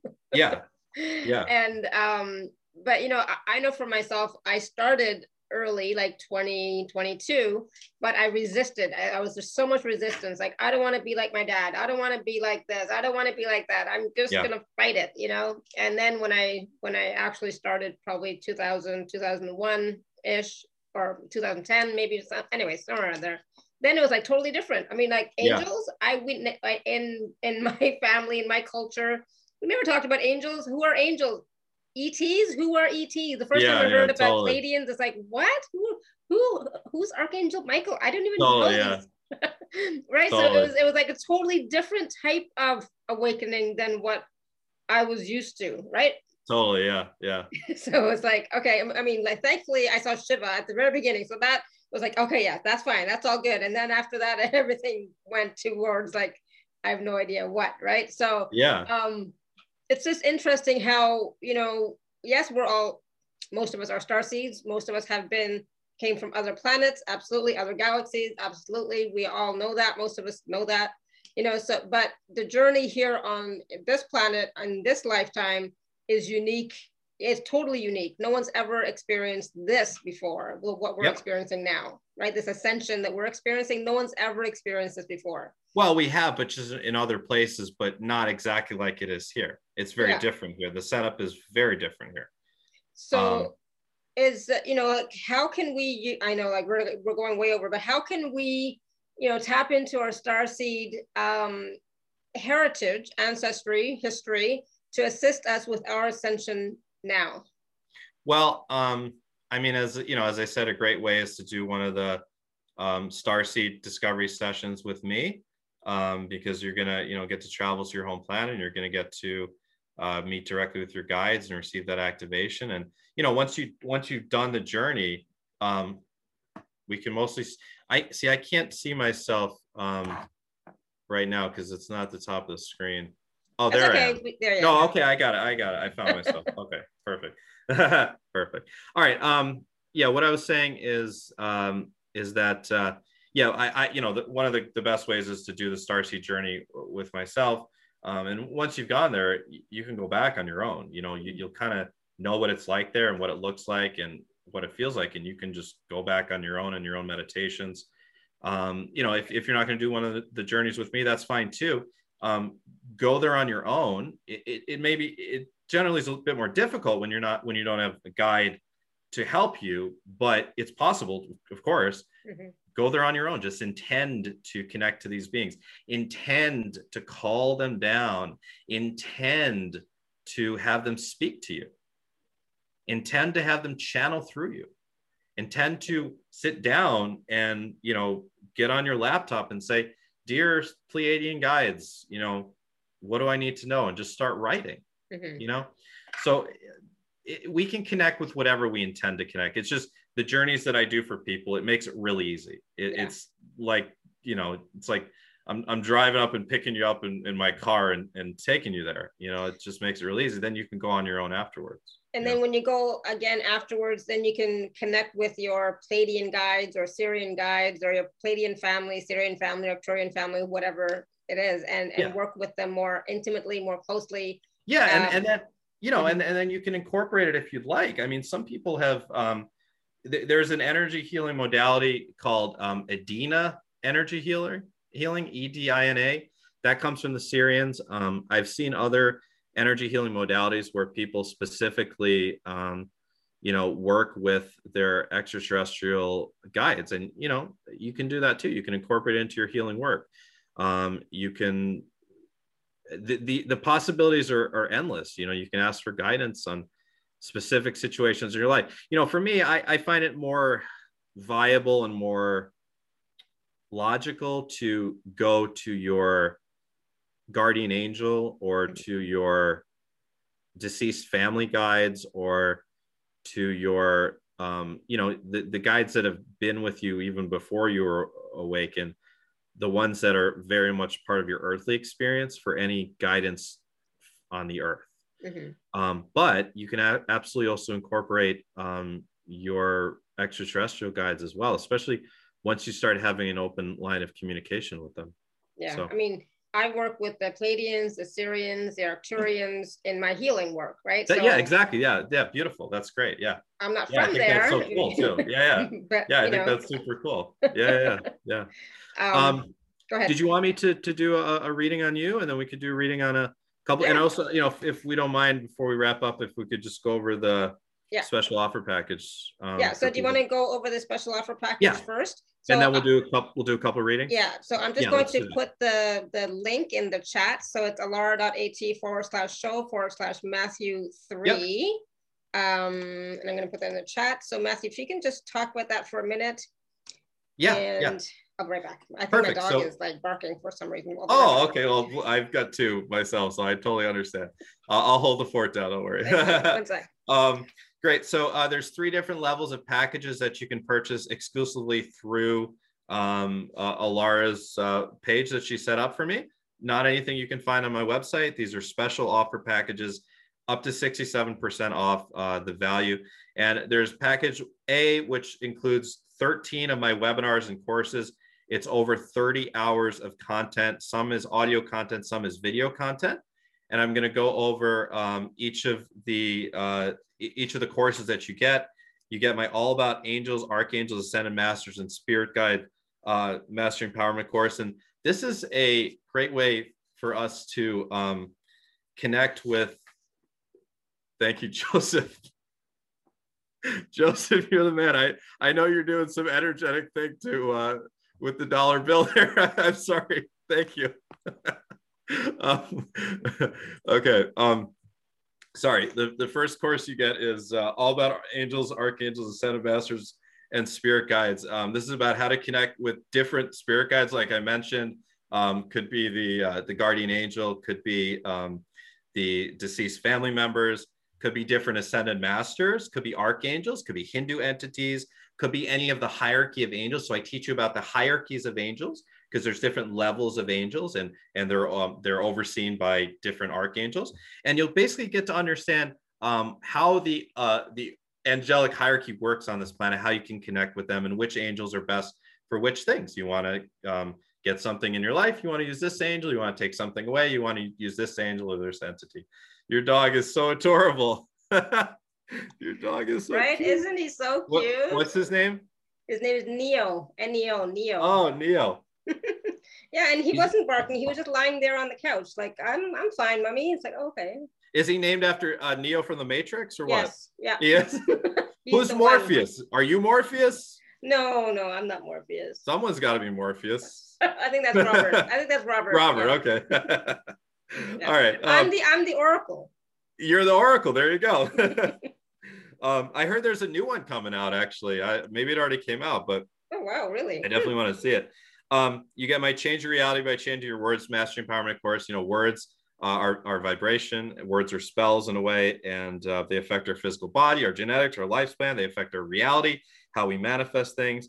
And we talk about how to uh, craft your words in order to create the reality that you want to create by being very careful and precise with your words because it's very very important um, on the ascension path to start to be really conscious of the way we speak you get powerful visualization techniques for ascension learn how to use your third eye it's almost three hours of techniques specific techniques on things like grounding shielding purifying self-energizing cord cutting healing energizing chakras manifesting uh, seeing soul contracts, forgiveness, meeting spirit guides, sending beings to the light, jumping timelines, much more. You get my Human Energy Field 101 Master Empowerment course. It's almost three hours. Um, it's a very kind of scientific um, look into our chakra system, to our nadi system, to our acupuncture meridians, to the seven levels of our auric field and what each one means and how to work specifically which each of the level that each chakra and each level of the auric field.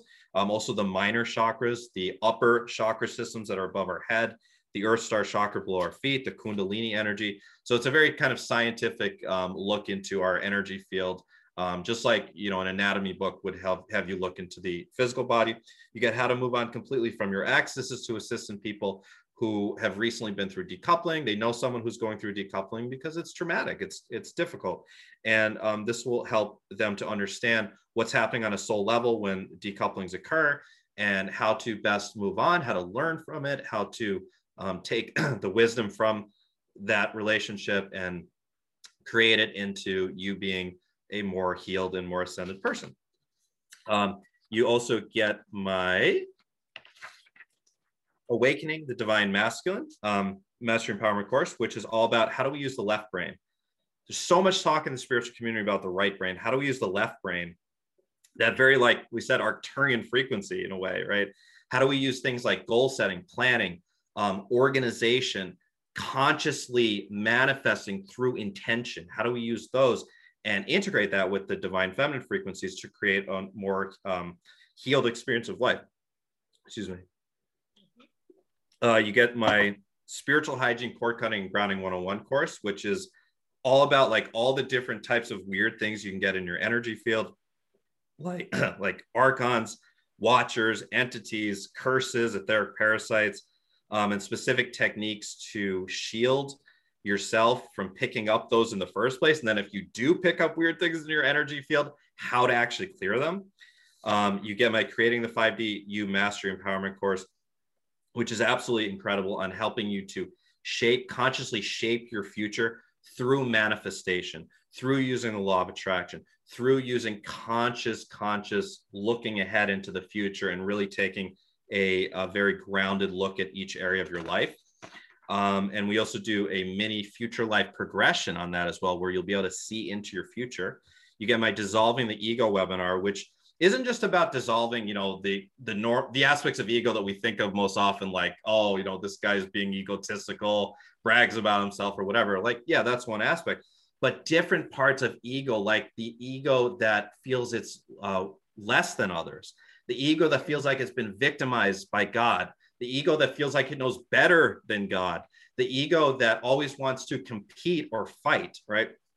There's 12 aspects of ego that I've, I've identified, and we do an energetic activation to dissolve each aspect of ego during this webinar.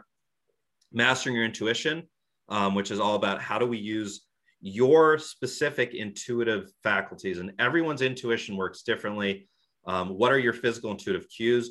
Are you more um, clairvoyant? Are you more clairaudient? Um, are you more clairsentient? How do you find your specific intuitive cues? how do you uh, merge that into a way that you can actually then consciously and practically express that intuition to assist others or to assist in your own life how to also use discernment and how to use specific tools like pendulums and cards putting the past in the past which is an incredible energetic activation webinar it's almost the whole thing is almost completely an energetic activation through incantations and words that i channeled through mm-hmm. on helping you to um, just leave the pain in the past and to understand the karmic lessons and to feel that it's actually been lifted from you. Navigating the dark night of the soul, which is for anyone who feels like they're in the dark night of the soul right now, as a lot of us do. Um, and it'll help you to understand the dark night of the soul and how to move through it either quicker or just with more wisdom and, and more joy, you know, and or if you know someone who's going through a dark night. And then my deeper level forgiveness webinar, which is all about um, the five stages of forgiveness and how to move through each stage, whether it's with yourself or whether it's with a person or whether it's with an event that happened in your life. Uh, you also get my guided meditation to uh, meet your spirit guides and activate psychic gifts. And you get a healing transmission called I Love You Regardless. So that's all $155 for those 13 webinars plus the two audio gifts. Package B is all that plus the 45 minute soul plan reading, like we talked about. Um, I'm going to connect in with your spirit guides and uh, my helper guides. Going to take a look at your life plan. Going to take a look at your soul lessons and your karma. And I'm going to take a look at um, specifically your future as well. Um, and I'll, I'll see highest possible timeline. I'll, I'll also see most likely timeline because they're not necessarily the same. Mm-hmm. And I'll let you know what sort of obstacles or things to look out for in your future as well. Um, and also, if you'd like to know uh, what type of light work or indigo are you, type one, type two, type three. Um, and if you'd like to know um, any details about your spirit guides or um, you know any any helper beings that are specifically contracted to be with you with you in this lifetime? We'll talk about that. So that's all um, package b the 13 webinars two audio gifts 45 minutes soul plan reading. That's 199 yes lori i do i do record the sessions for you and i will send them to you. And then package c which is the highest level package it's got the reading the 13 webinars the two audio gifts and the 90 minute starseed discovery session with me which we've been talking about today and um, this is a journey to your home planet um, I'm basically, you're going to lay down. We're going to have a little pregame talk first. We're going to talk a little bit about, you know, your experience with your starseed self. What type of starseed you think you might be? Um, do you understand, like, you know, how it all works? Everything I explained on on this uh, show. And then after that, you will lay down and you will be guided on an incredible journey to somewhere else in the stars. Um, and you'll come back and you'll come back with uh, this incredible experience and this new connection with your guide. So that's package C. That's 333 for um, for everything. Mm-hmm. Awesome, thank you. So there's a lot of stuff there, are lots of wisdom and lots of lots of teachings, mm-hmm. lots of uh, energy healing practices that some of us may know some of it. As I was I was looking at the packages, like okay, well we know some bits and pieces, but there's so much here. It's like it's a great. Mm, I would even say like a primer for somebody, you know.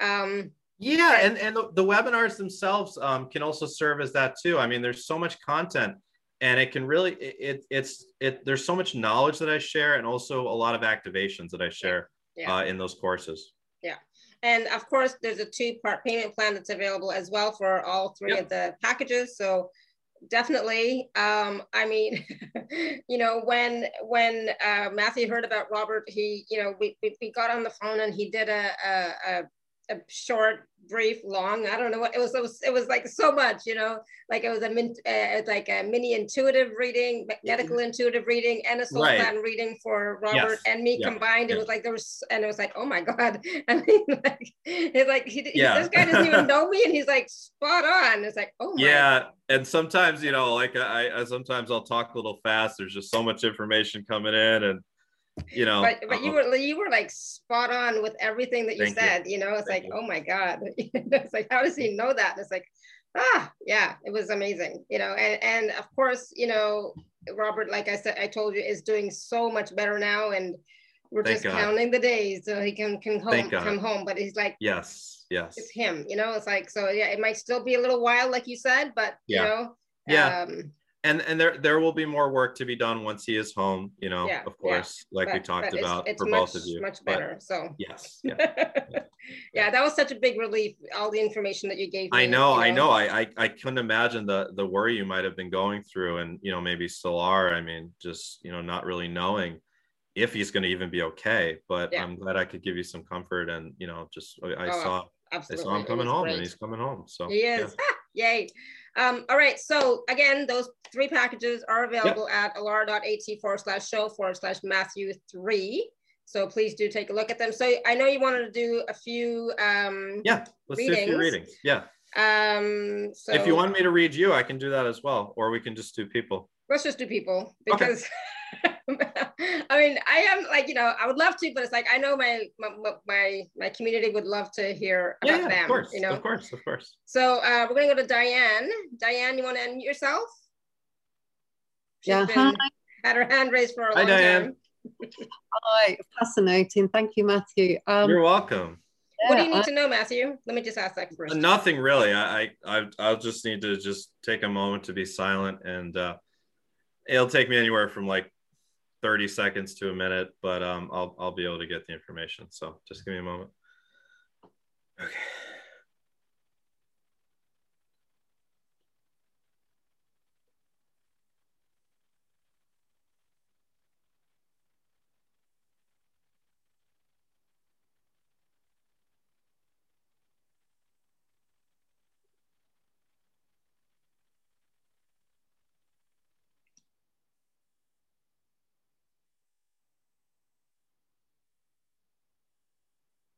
So Diane, I see you primarily being from Lyra. Um, I feel that's the, the most direct connection to you are the Lyran beings. And I feel that you've had, um, there's been expeditions to Vega, which is near Lyra, I believe, and um, to the Pleiades as well. But I believe that this was as a diplomatic Lyran being, being able to, to a spacefaring being. Um, but I do feel Lyra being the, the primary um, for you. Thank you. Um, and my mission, did just is just that. Is it is it the Well, that's that's a complex question, but I'll I'll anything I can pick up. Um, uh, I feel it, it, it's working with the earth in some way. So it's um, it's plants, perhaps. Um, could be animals. It's uh, working with the environment. So it's something environmental. Um, the way that you relate to the environment, what you can contribute to the environment. So I don't know if that makes sense. I mean, you do have uh, a background behind you with grass, so you know, I guess that makes sense. But any any way that you, um, you know, like plants, especially, is what I'm feeling. thank you. Good. Thank you, Diane. Good. Um, hold on one second. So we're gonna go to um oops, hold on. Uh, Phyllis, do you want to unmute yourself? Oh gosh, thank you so much. I was just Hi, wondering. Phyllis. I feel like I'm Hi. looking down at you, though. You are because uh, I look I look thinner that way. Oh, I, I, I, I, I just don't even worry about that. I was just wondering if I was from anywhere. Uh, well, I hope you're from somewhere, or else you Well, wouldn't you know what I mean. Okay. All right. Give me a moment. All right. Phyllis?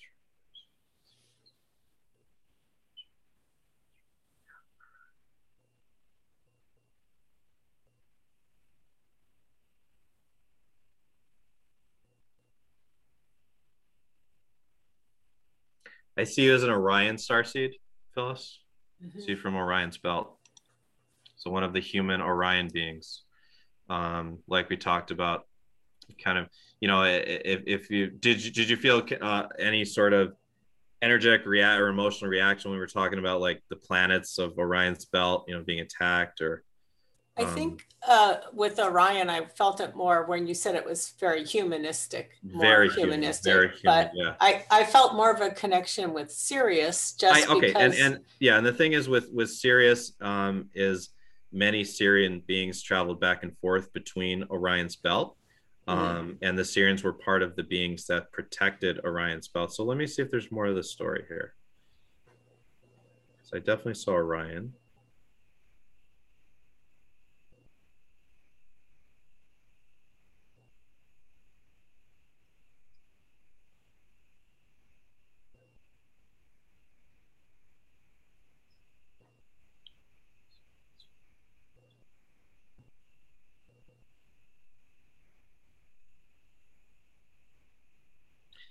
Ah, okay. I I I believe what I'm seeing is that the Sirian part of you is the most ascended part of your soul self that from there created the experience of actually incarnating as a uh, physical human Orion being and also the earth being. So actually, yeah, that was that was spot on by you. The Sirian self is the higher aspect, even than the Orion being.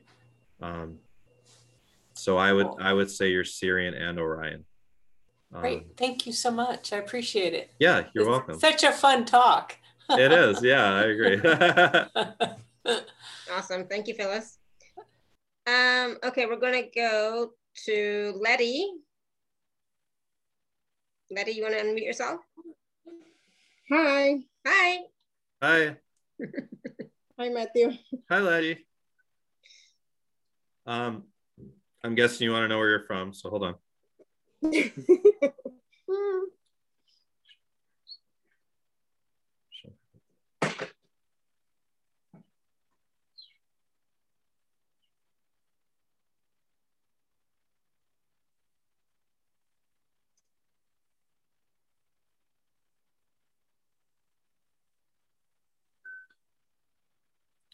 I, I am tracing you, and I feel like you're already you you go all the way back to the Andromedan galaxy, and then in our galaxy, the Arcturian, um, is your most your closest connection. But yet, there's also these journeys through the Pleiades and Sirius. So I almost see you like this galactic traveler.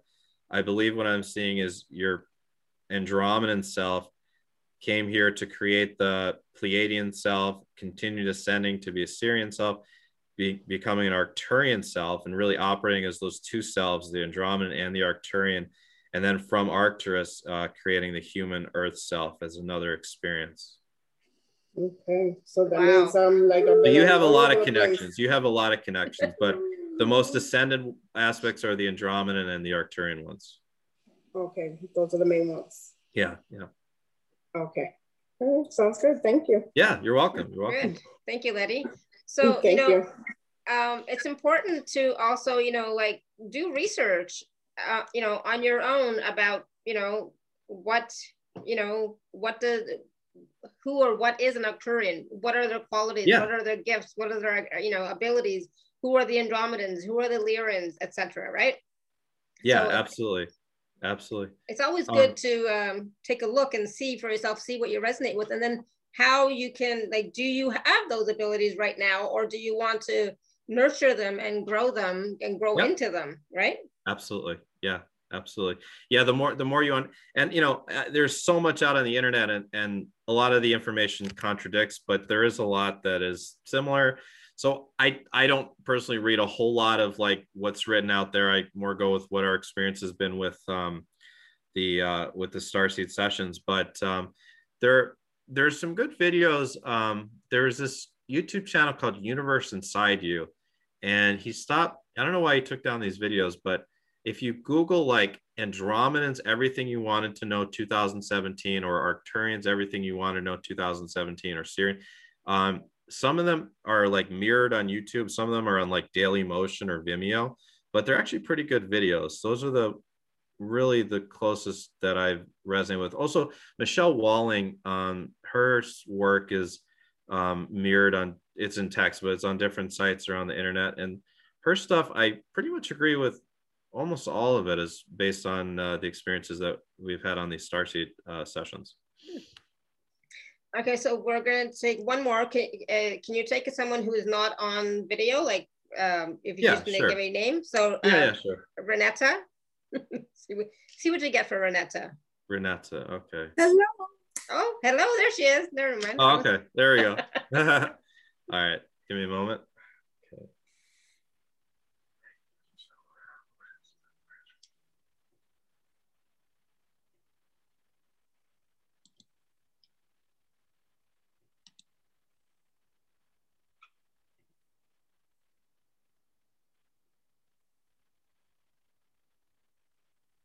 So Renetta, I get a very Pleiadian uh, vibration and vision with you.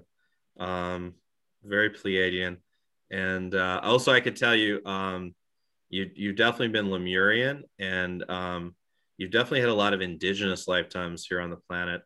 And um, part of your, uh, your soul mission is like um, kind of uh, the shamanic and the uh, keeping the, the indigenous aspects of uh, of spirituality alive, in a sense. Um, but as far as your starseed self, the Pleiadians, yeah, would be your your connection. Oh, thank you. You're welcome. Good. So focus on that. Okay. Research Pleiadians and look at their qualities and abilities and gifts and etc. Okay, don't focus on the other thing that you texted me about. she thought she was maybe Orion. It's like, no, maybe not. no, I yeah, I, I, didn't I didn't pick up that. Um, but um, sometimes uh, you know, a lot of us that were at the end of the uh, Lemurian experience, mm-hmm. a lot of us also have the the memories, uh, the cellular memories of that pain. Right. Yeah. Of um, you know, because Lemurian Atlantis ended in a nuclear war. Mm-hmm. Um, that was the, the great flood that's in the Bible. Mm-hmm. And um, a lot of us carry that pain. Actually, uh, in several of my past life regressions, um, I've had people see the end of Lemuria. I've seen it just on my own in a meditation once, and I've I've had a couple of people actually experience it. One, they just died and they were taken to um, uh, these pods like above the planet. The Pleiadians had these ships, and then one they were actually taken on a ship right before it happened to the inner Earth, and then they became they were an inner Earth being, and they kept kind of reincarnating as an inner Earth being. Mm-hmm. Um, and those are, you know, our uh, the Agarthan friends that we mm-hmm. have under the surface. Those are the ones um, in in uh, Telos as well. Yeah, yeah, mm-hmm. exactly. Yeah. Yeah. So, um, yeah, so a lot of us, whether we were Orion beings or not, we may have this deep sense of pain and tendencies towards depression that may come from the Lemurian experience yeah. on here okay. on Earth. Yeah, yeah, that makes sense. I got goosebumps all over uh, for that. Yeah, definitely. yeah, yeah.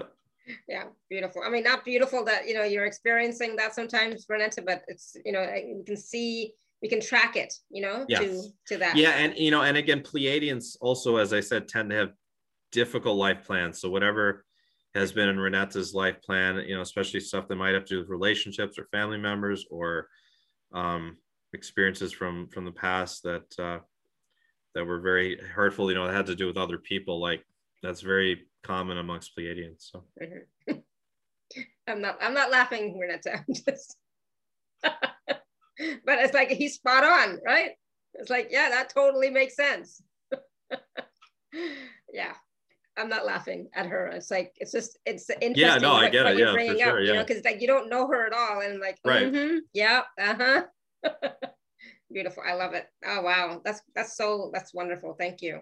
Yeah. Um, this has been such a wonderful conversation, such wonderful yes, knowledge. I enjoyed oh my god, much. it was like so much. It's like my, yes. my, my, head is like, ah, there's so much to know, so much more yep. to know. You know, I thought I, I, thought I knew a lot, but there's so much more to know.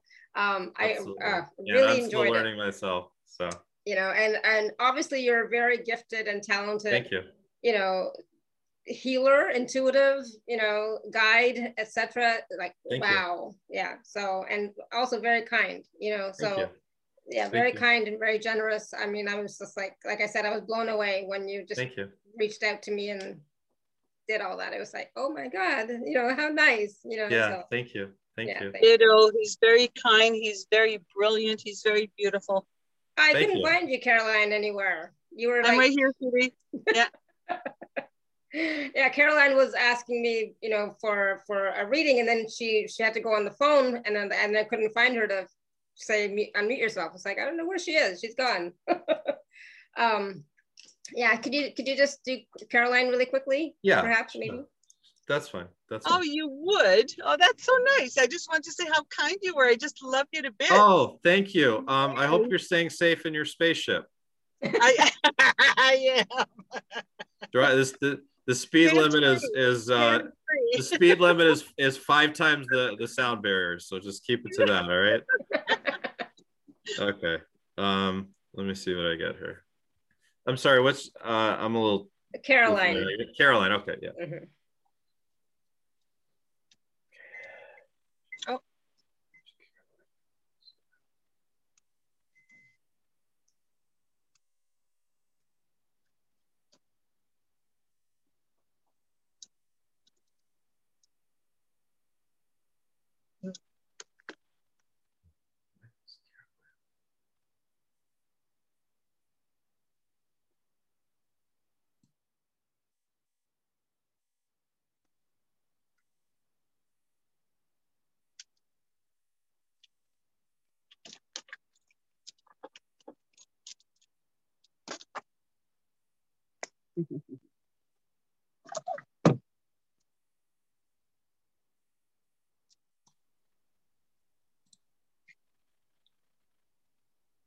You know what's fascinating, Caroline? Um, I'm just Me? gonna tr- uh, yes, I'm just gonna trust what I'm what I'm receiving here. Um, maybe I'm missing something. Maybe I'm a little tired. I'm missing something, but I'm just gonna trust that I I feel as if you're uh, actually a newer soul that has really accelerated so quickly that you've actually started to to be on your ascension process towards the fifth dimension.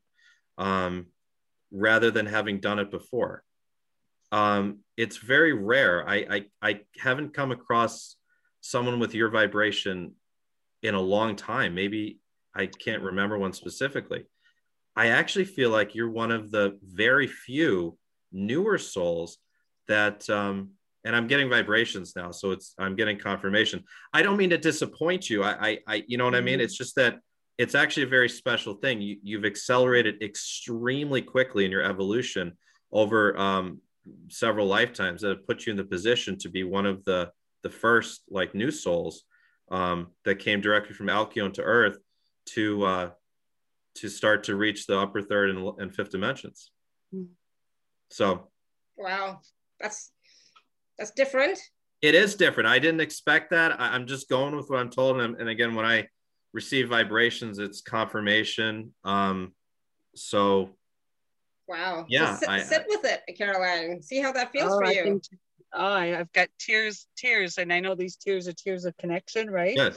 So yeah, I Yeah. remember three months old, just sitting here wondering, where, what is this place? Yeah. yeah, You, you and it, what's interesting, you you you're you're not from this place. No one is from this place. Everyone is seated here from somewhere, coming from the center of the galaxy. But you have um, just evolved extremely quickly as a soul. Um, when you read, um, if you read Expansion for Ascending Consciousness, you'll you'll read about um, the the difference between a, a, a new soul and an old soul, um, and that as a as a new soul, it all actually only requires three lifetimes as a third dimensional human being to actually then start to merge with the planetary ascent. So, like, if a soul was extremely evolving extremely quickly, as you kind of are, it may only take a few lifetimes before you actually start in, to um, uh, merge more with the planetary consciousness, and then you start to, you know, be here more as a teacher Bodhisattva, um, and you are like an energetic leader of the newer souls. I have to, I have to buy a session. Yeah, love you, brother. Yeah, yeah. Thank you. Um, yeah, I, I, I hope that was helpful. Yeah. yes, it was, it was very, uh, it was very heart, heart opening. Good. If if if you feel that, then then it, it must be true. It must be true. Okay, I love well, it, I'm so glad I got on. Yeah. Thank you. Yeah. I love it, Caroline. I know, right? Wow. Yeah. Okay. Yeah. Bye, Good. my sweet. Thank you. Bye. Drive carefully.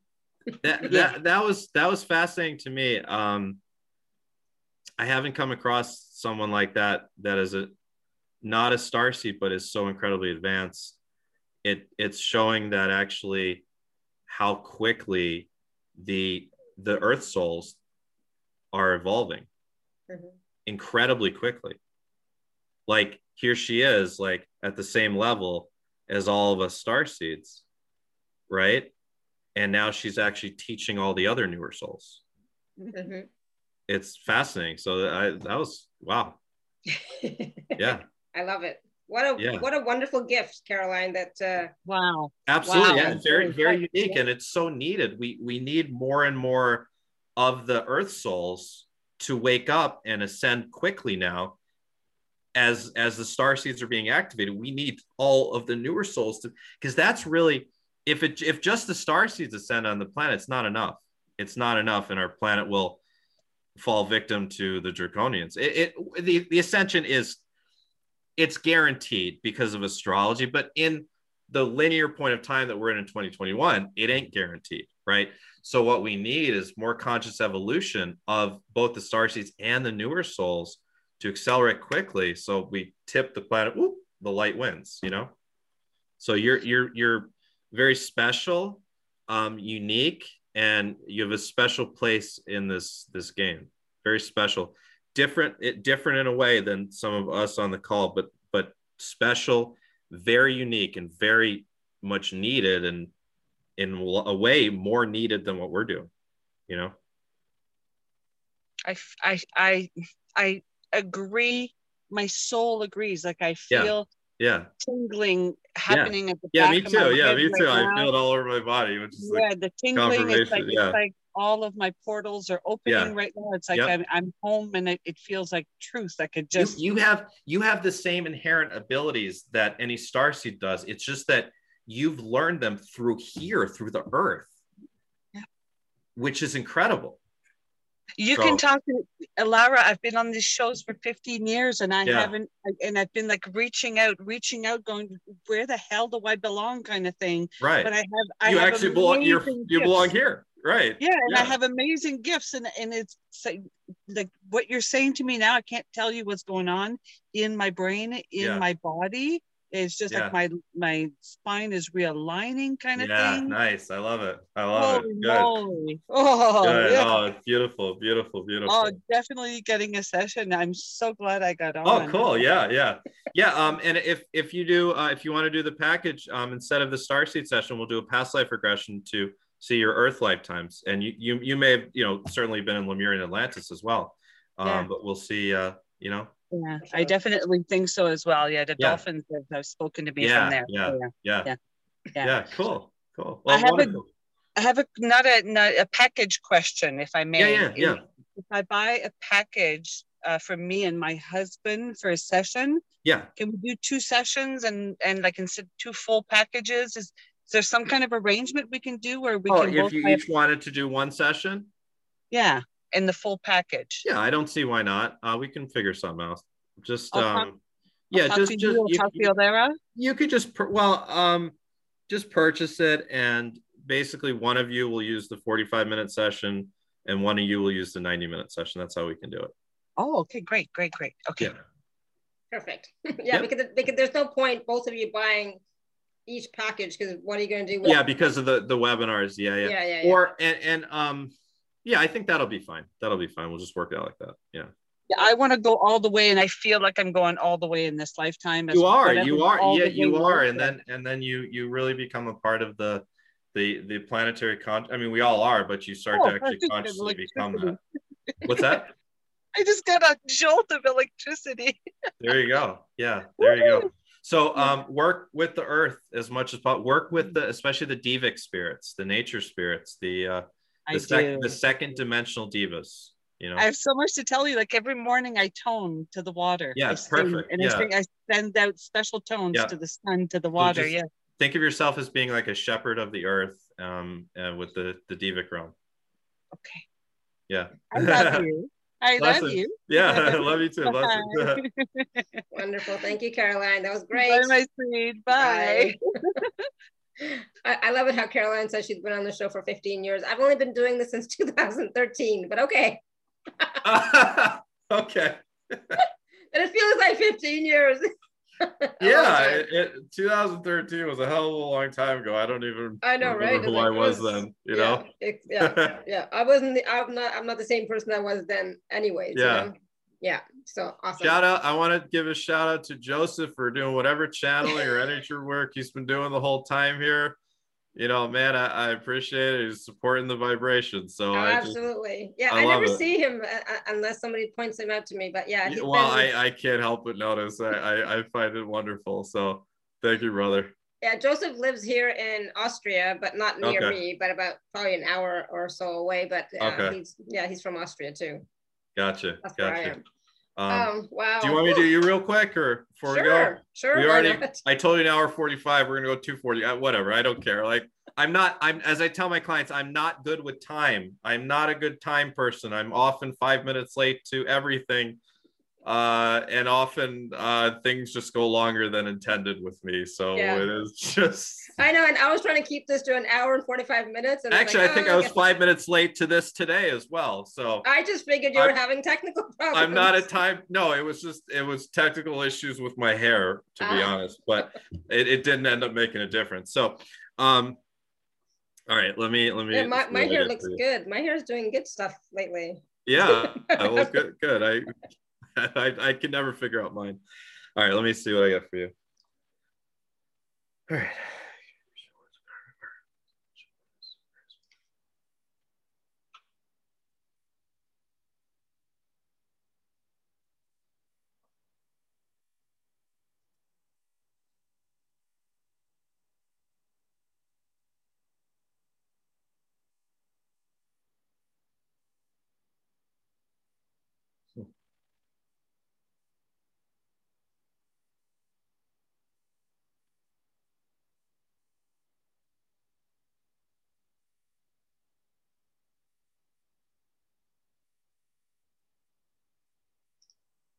So um, I see you as a Pleiadian.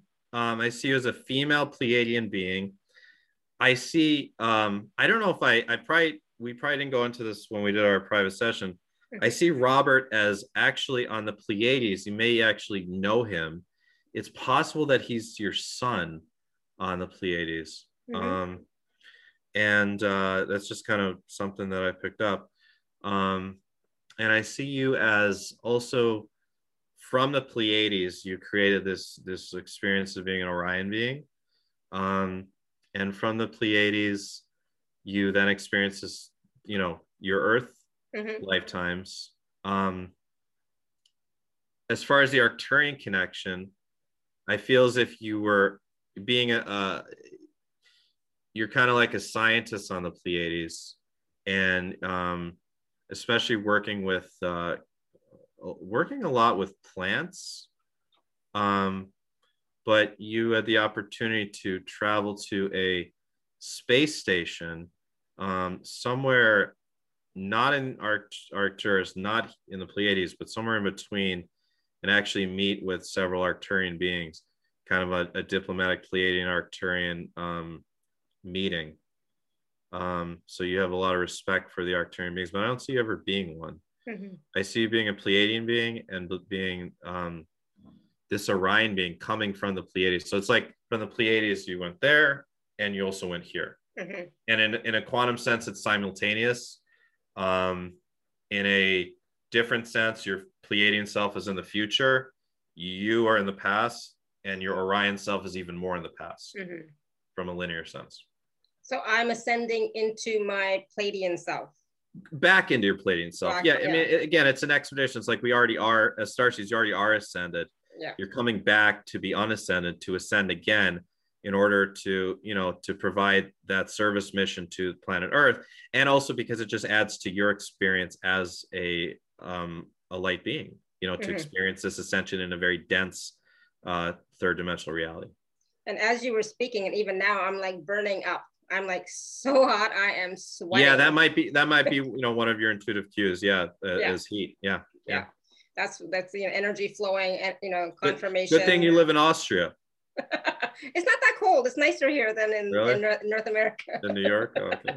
yeah, it's much nicer. Oh, thank you. Yeah, and that's the thing. It's like you know, it's like I I, I totally resonated with when you were talking about the Pleiadians. Like, oh yeah, I'm definitely a Pleiadian. You know, even though you know I have the other Orion belt life as well, Yeah, yeah. but but that that that ascent most ascended aspect is that pleiadian aspect Yeah. you know totally but that's different. also where a lot, a lot of the you know the, the karmic um imprints that need to be experienced through in this lifetime do come from as well as from from the Yeah. pleiades because that's part of the the gift to the energetic grid of earth and to the overall ascension So just a really quick question. Yeah. totally off topic, maybe. But yeah yeah you know, the Pleiades, Arcturus, Sirius, etc., and you know, the Indian um, system, the gods and goddesses in India, right? yeah Do you know the connection between the two? that's a great question i don't know yet I, Okay, that's I've been I've been trying question to find that out. I don't know yet. Yeah. Um, I my sense is that uh, the this is just my sense, and I don't know. I really don't know. my sense is that the the archangels, the angels, the Hindu gods and goddesses, and all of the entities that we pray to here on earth Mhm. are specific to earth. Mm, That is my inclination that they are all and and a lot of actually actual texts do discuss that that they are for the earth. Um I know in the Archangel Michael prayer on my website it says uh and it's it's on a lot of other sites too but it says you know Archangel Michael of the 13th dimension. I don't know. I don't I don't know whether he's like at that level of overseeing a galaxy or the universe or if it's an, just an imprint. Maybe there's an Archangel Michael that's fractalized into a million different Archangel Michaels mhm. and just one is here. That's possible too. But I do believe the entities are specific here Okay, to, cool. to us. But but I don't know. That continue that'll continue to be a part of you know my research. So I don't Yeah. know. Okay, if you ever find out, let me know because that's something I've been Okay. asking. it might be a couple of years from now, but uh, yeah, I'm sure I've been I'll figure it asking for a few years, and it's like, ah, you know, because. Well, what do you think? What's what's your inclination? Well, you know, so when I think about, you know, like Shiva, you know, and Shakti and Ram and, you know, and like the, the Trinity, it's like they all come from different planets and, and Earth is just one place that they came to to help mankind.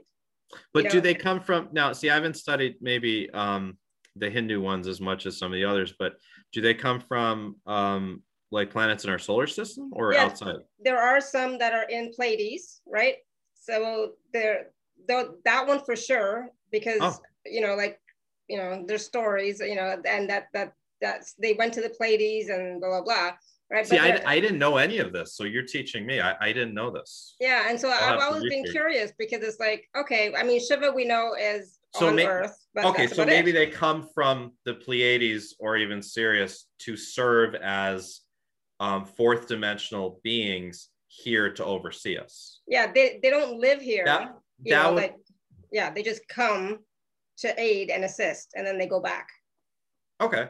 Other than or Shiva, or Shiva or stays. or we could say maybe like their essence, their fourth dimensional essence, like lies in the in the astral Yeah. um, shell around Earth. Yeah. So I was just Yeah. curious because it's like no, I it's- interesting that that might be the next stage of my research. I, I really don't know. So thank you for sharing all that. I'm I'm gonna want to look into yeah, what you said and researching it more. look into thank it you. and find out. And let me Yeah, know. yeah. yeah. Thank you. thank you. Thank you. I've always been curious. So um, Yeah. Barb says some archangels come from other universes to help. Archangel Christiel came through to help us. Mother, Okay. Ma- Mother Mary came from Venus.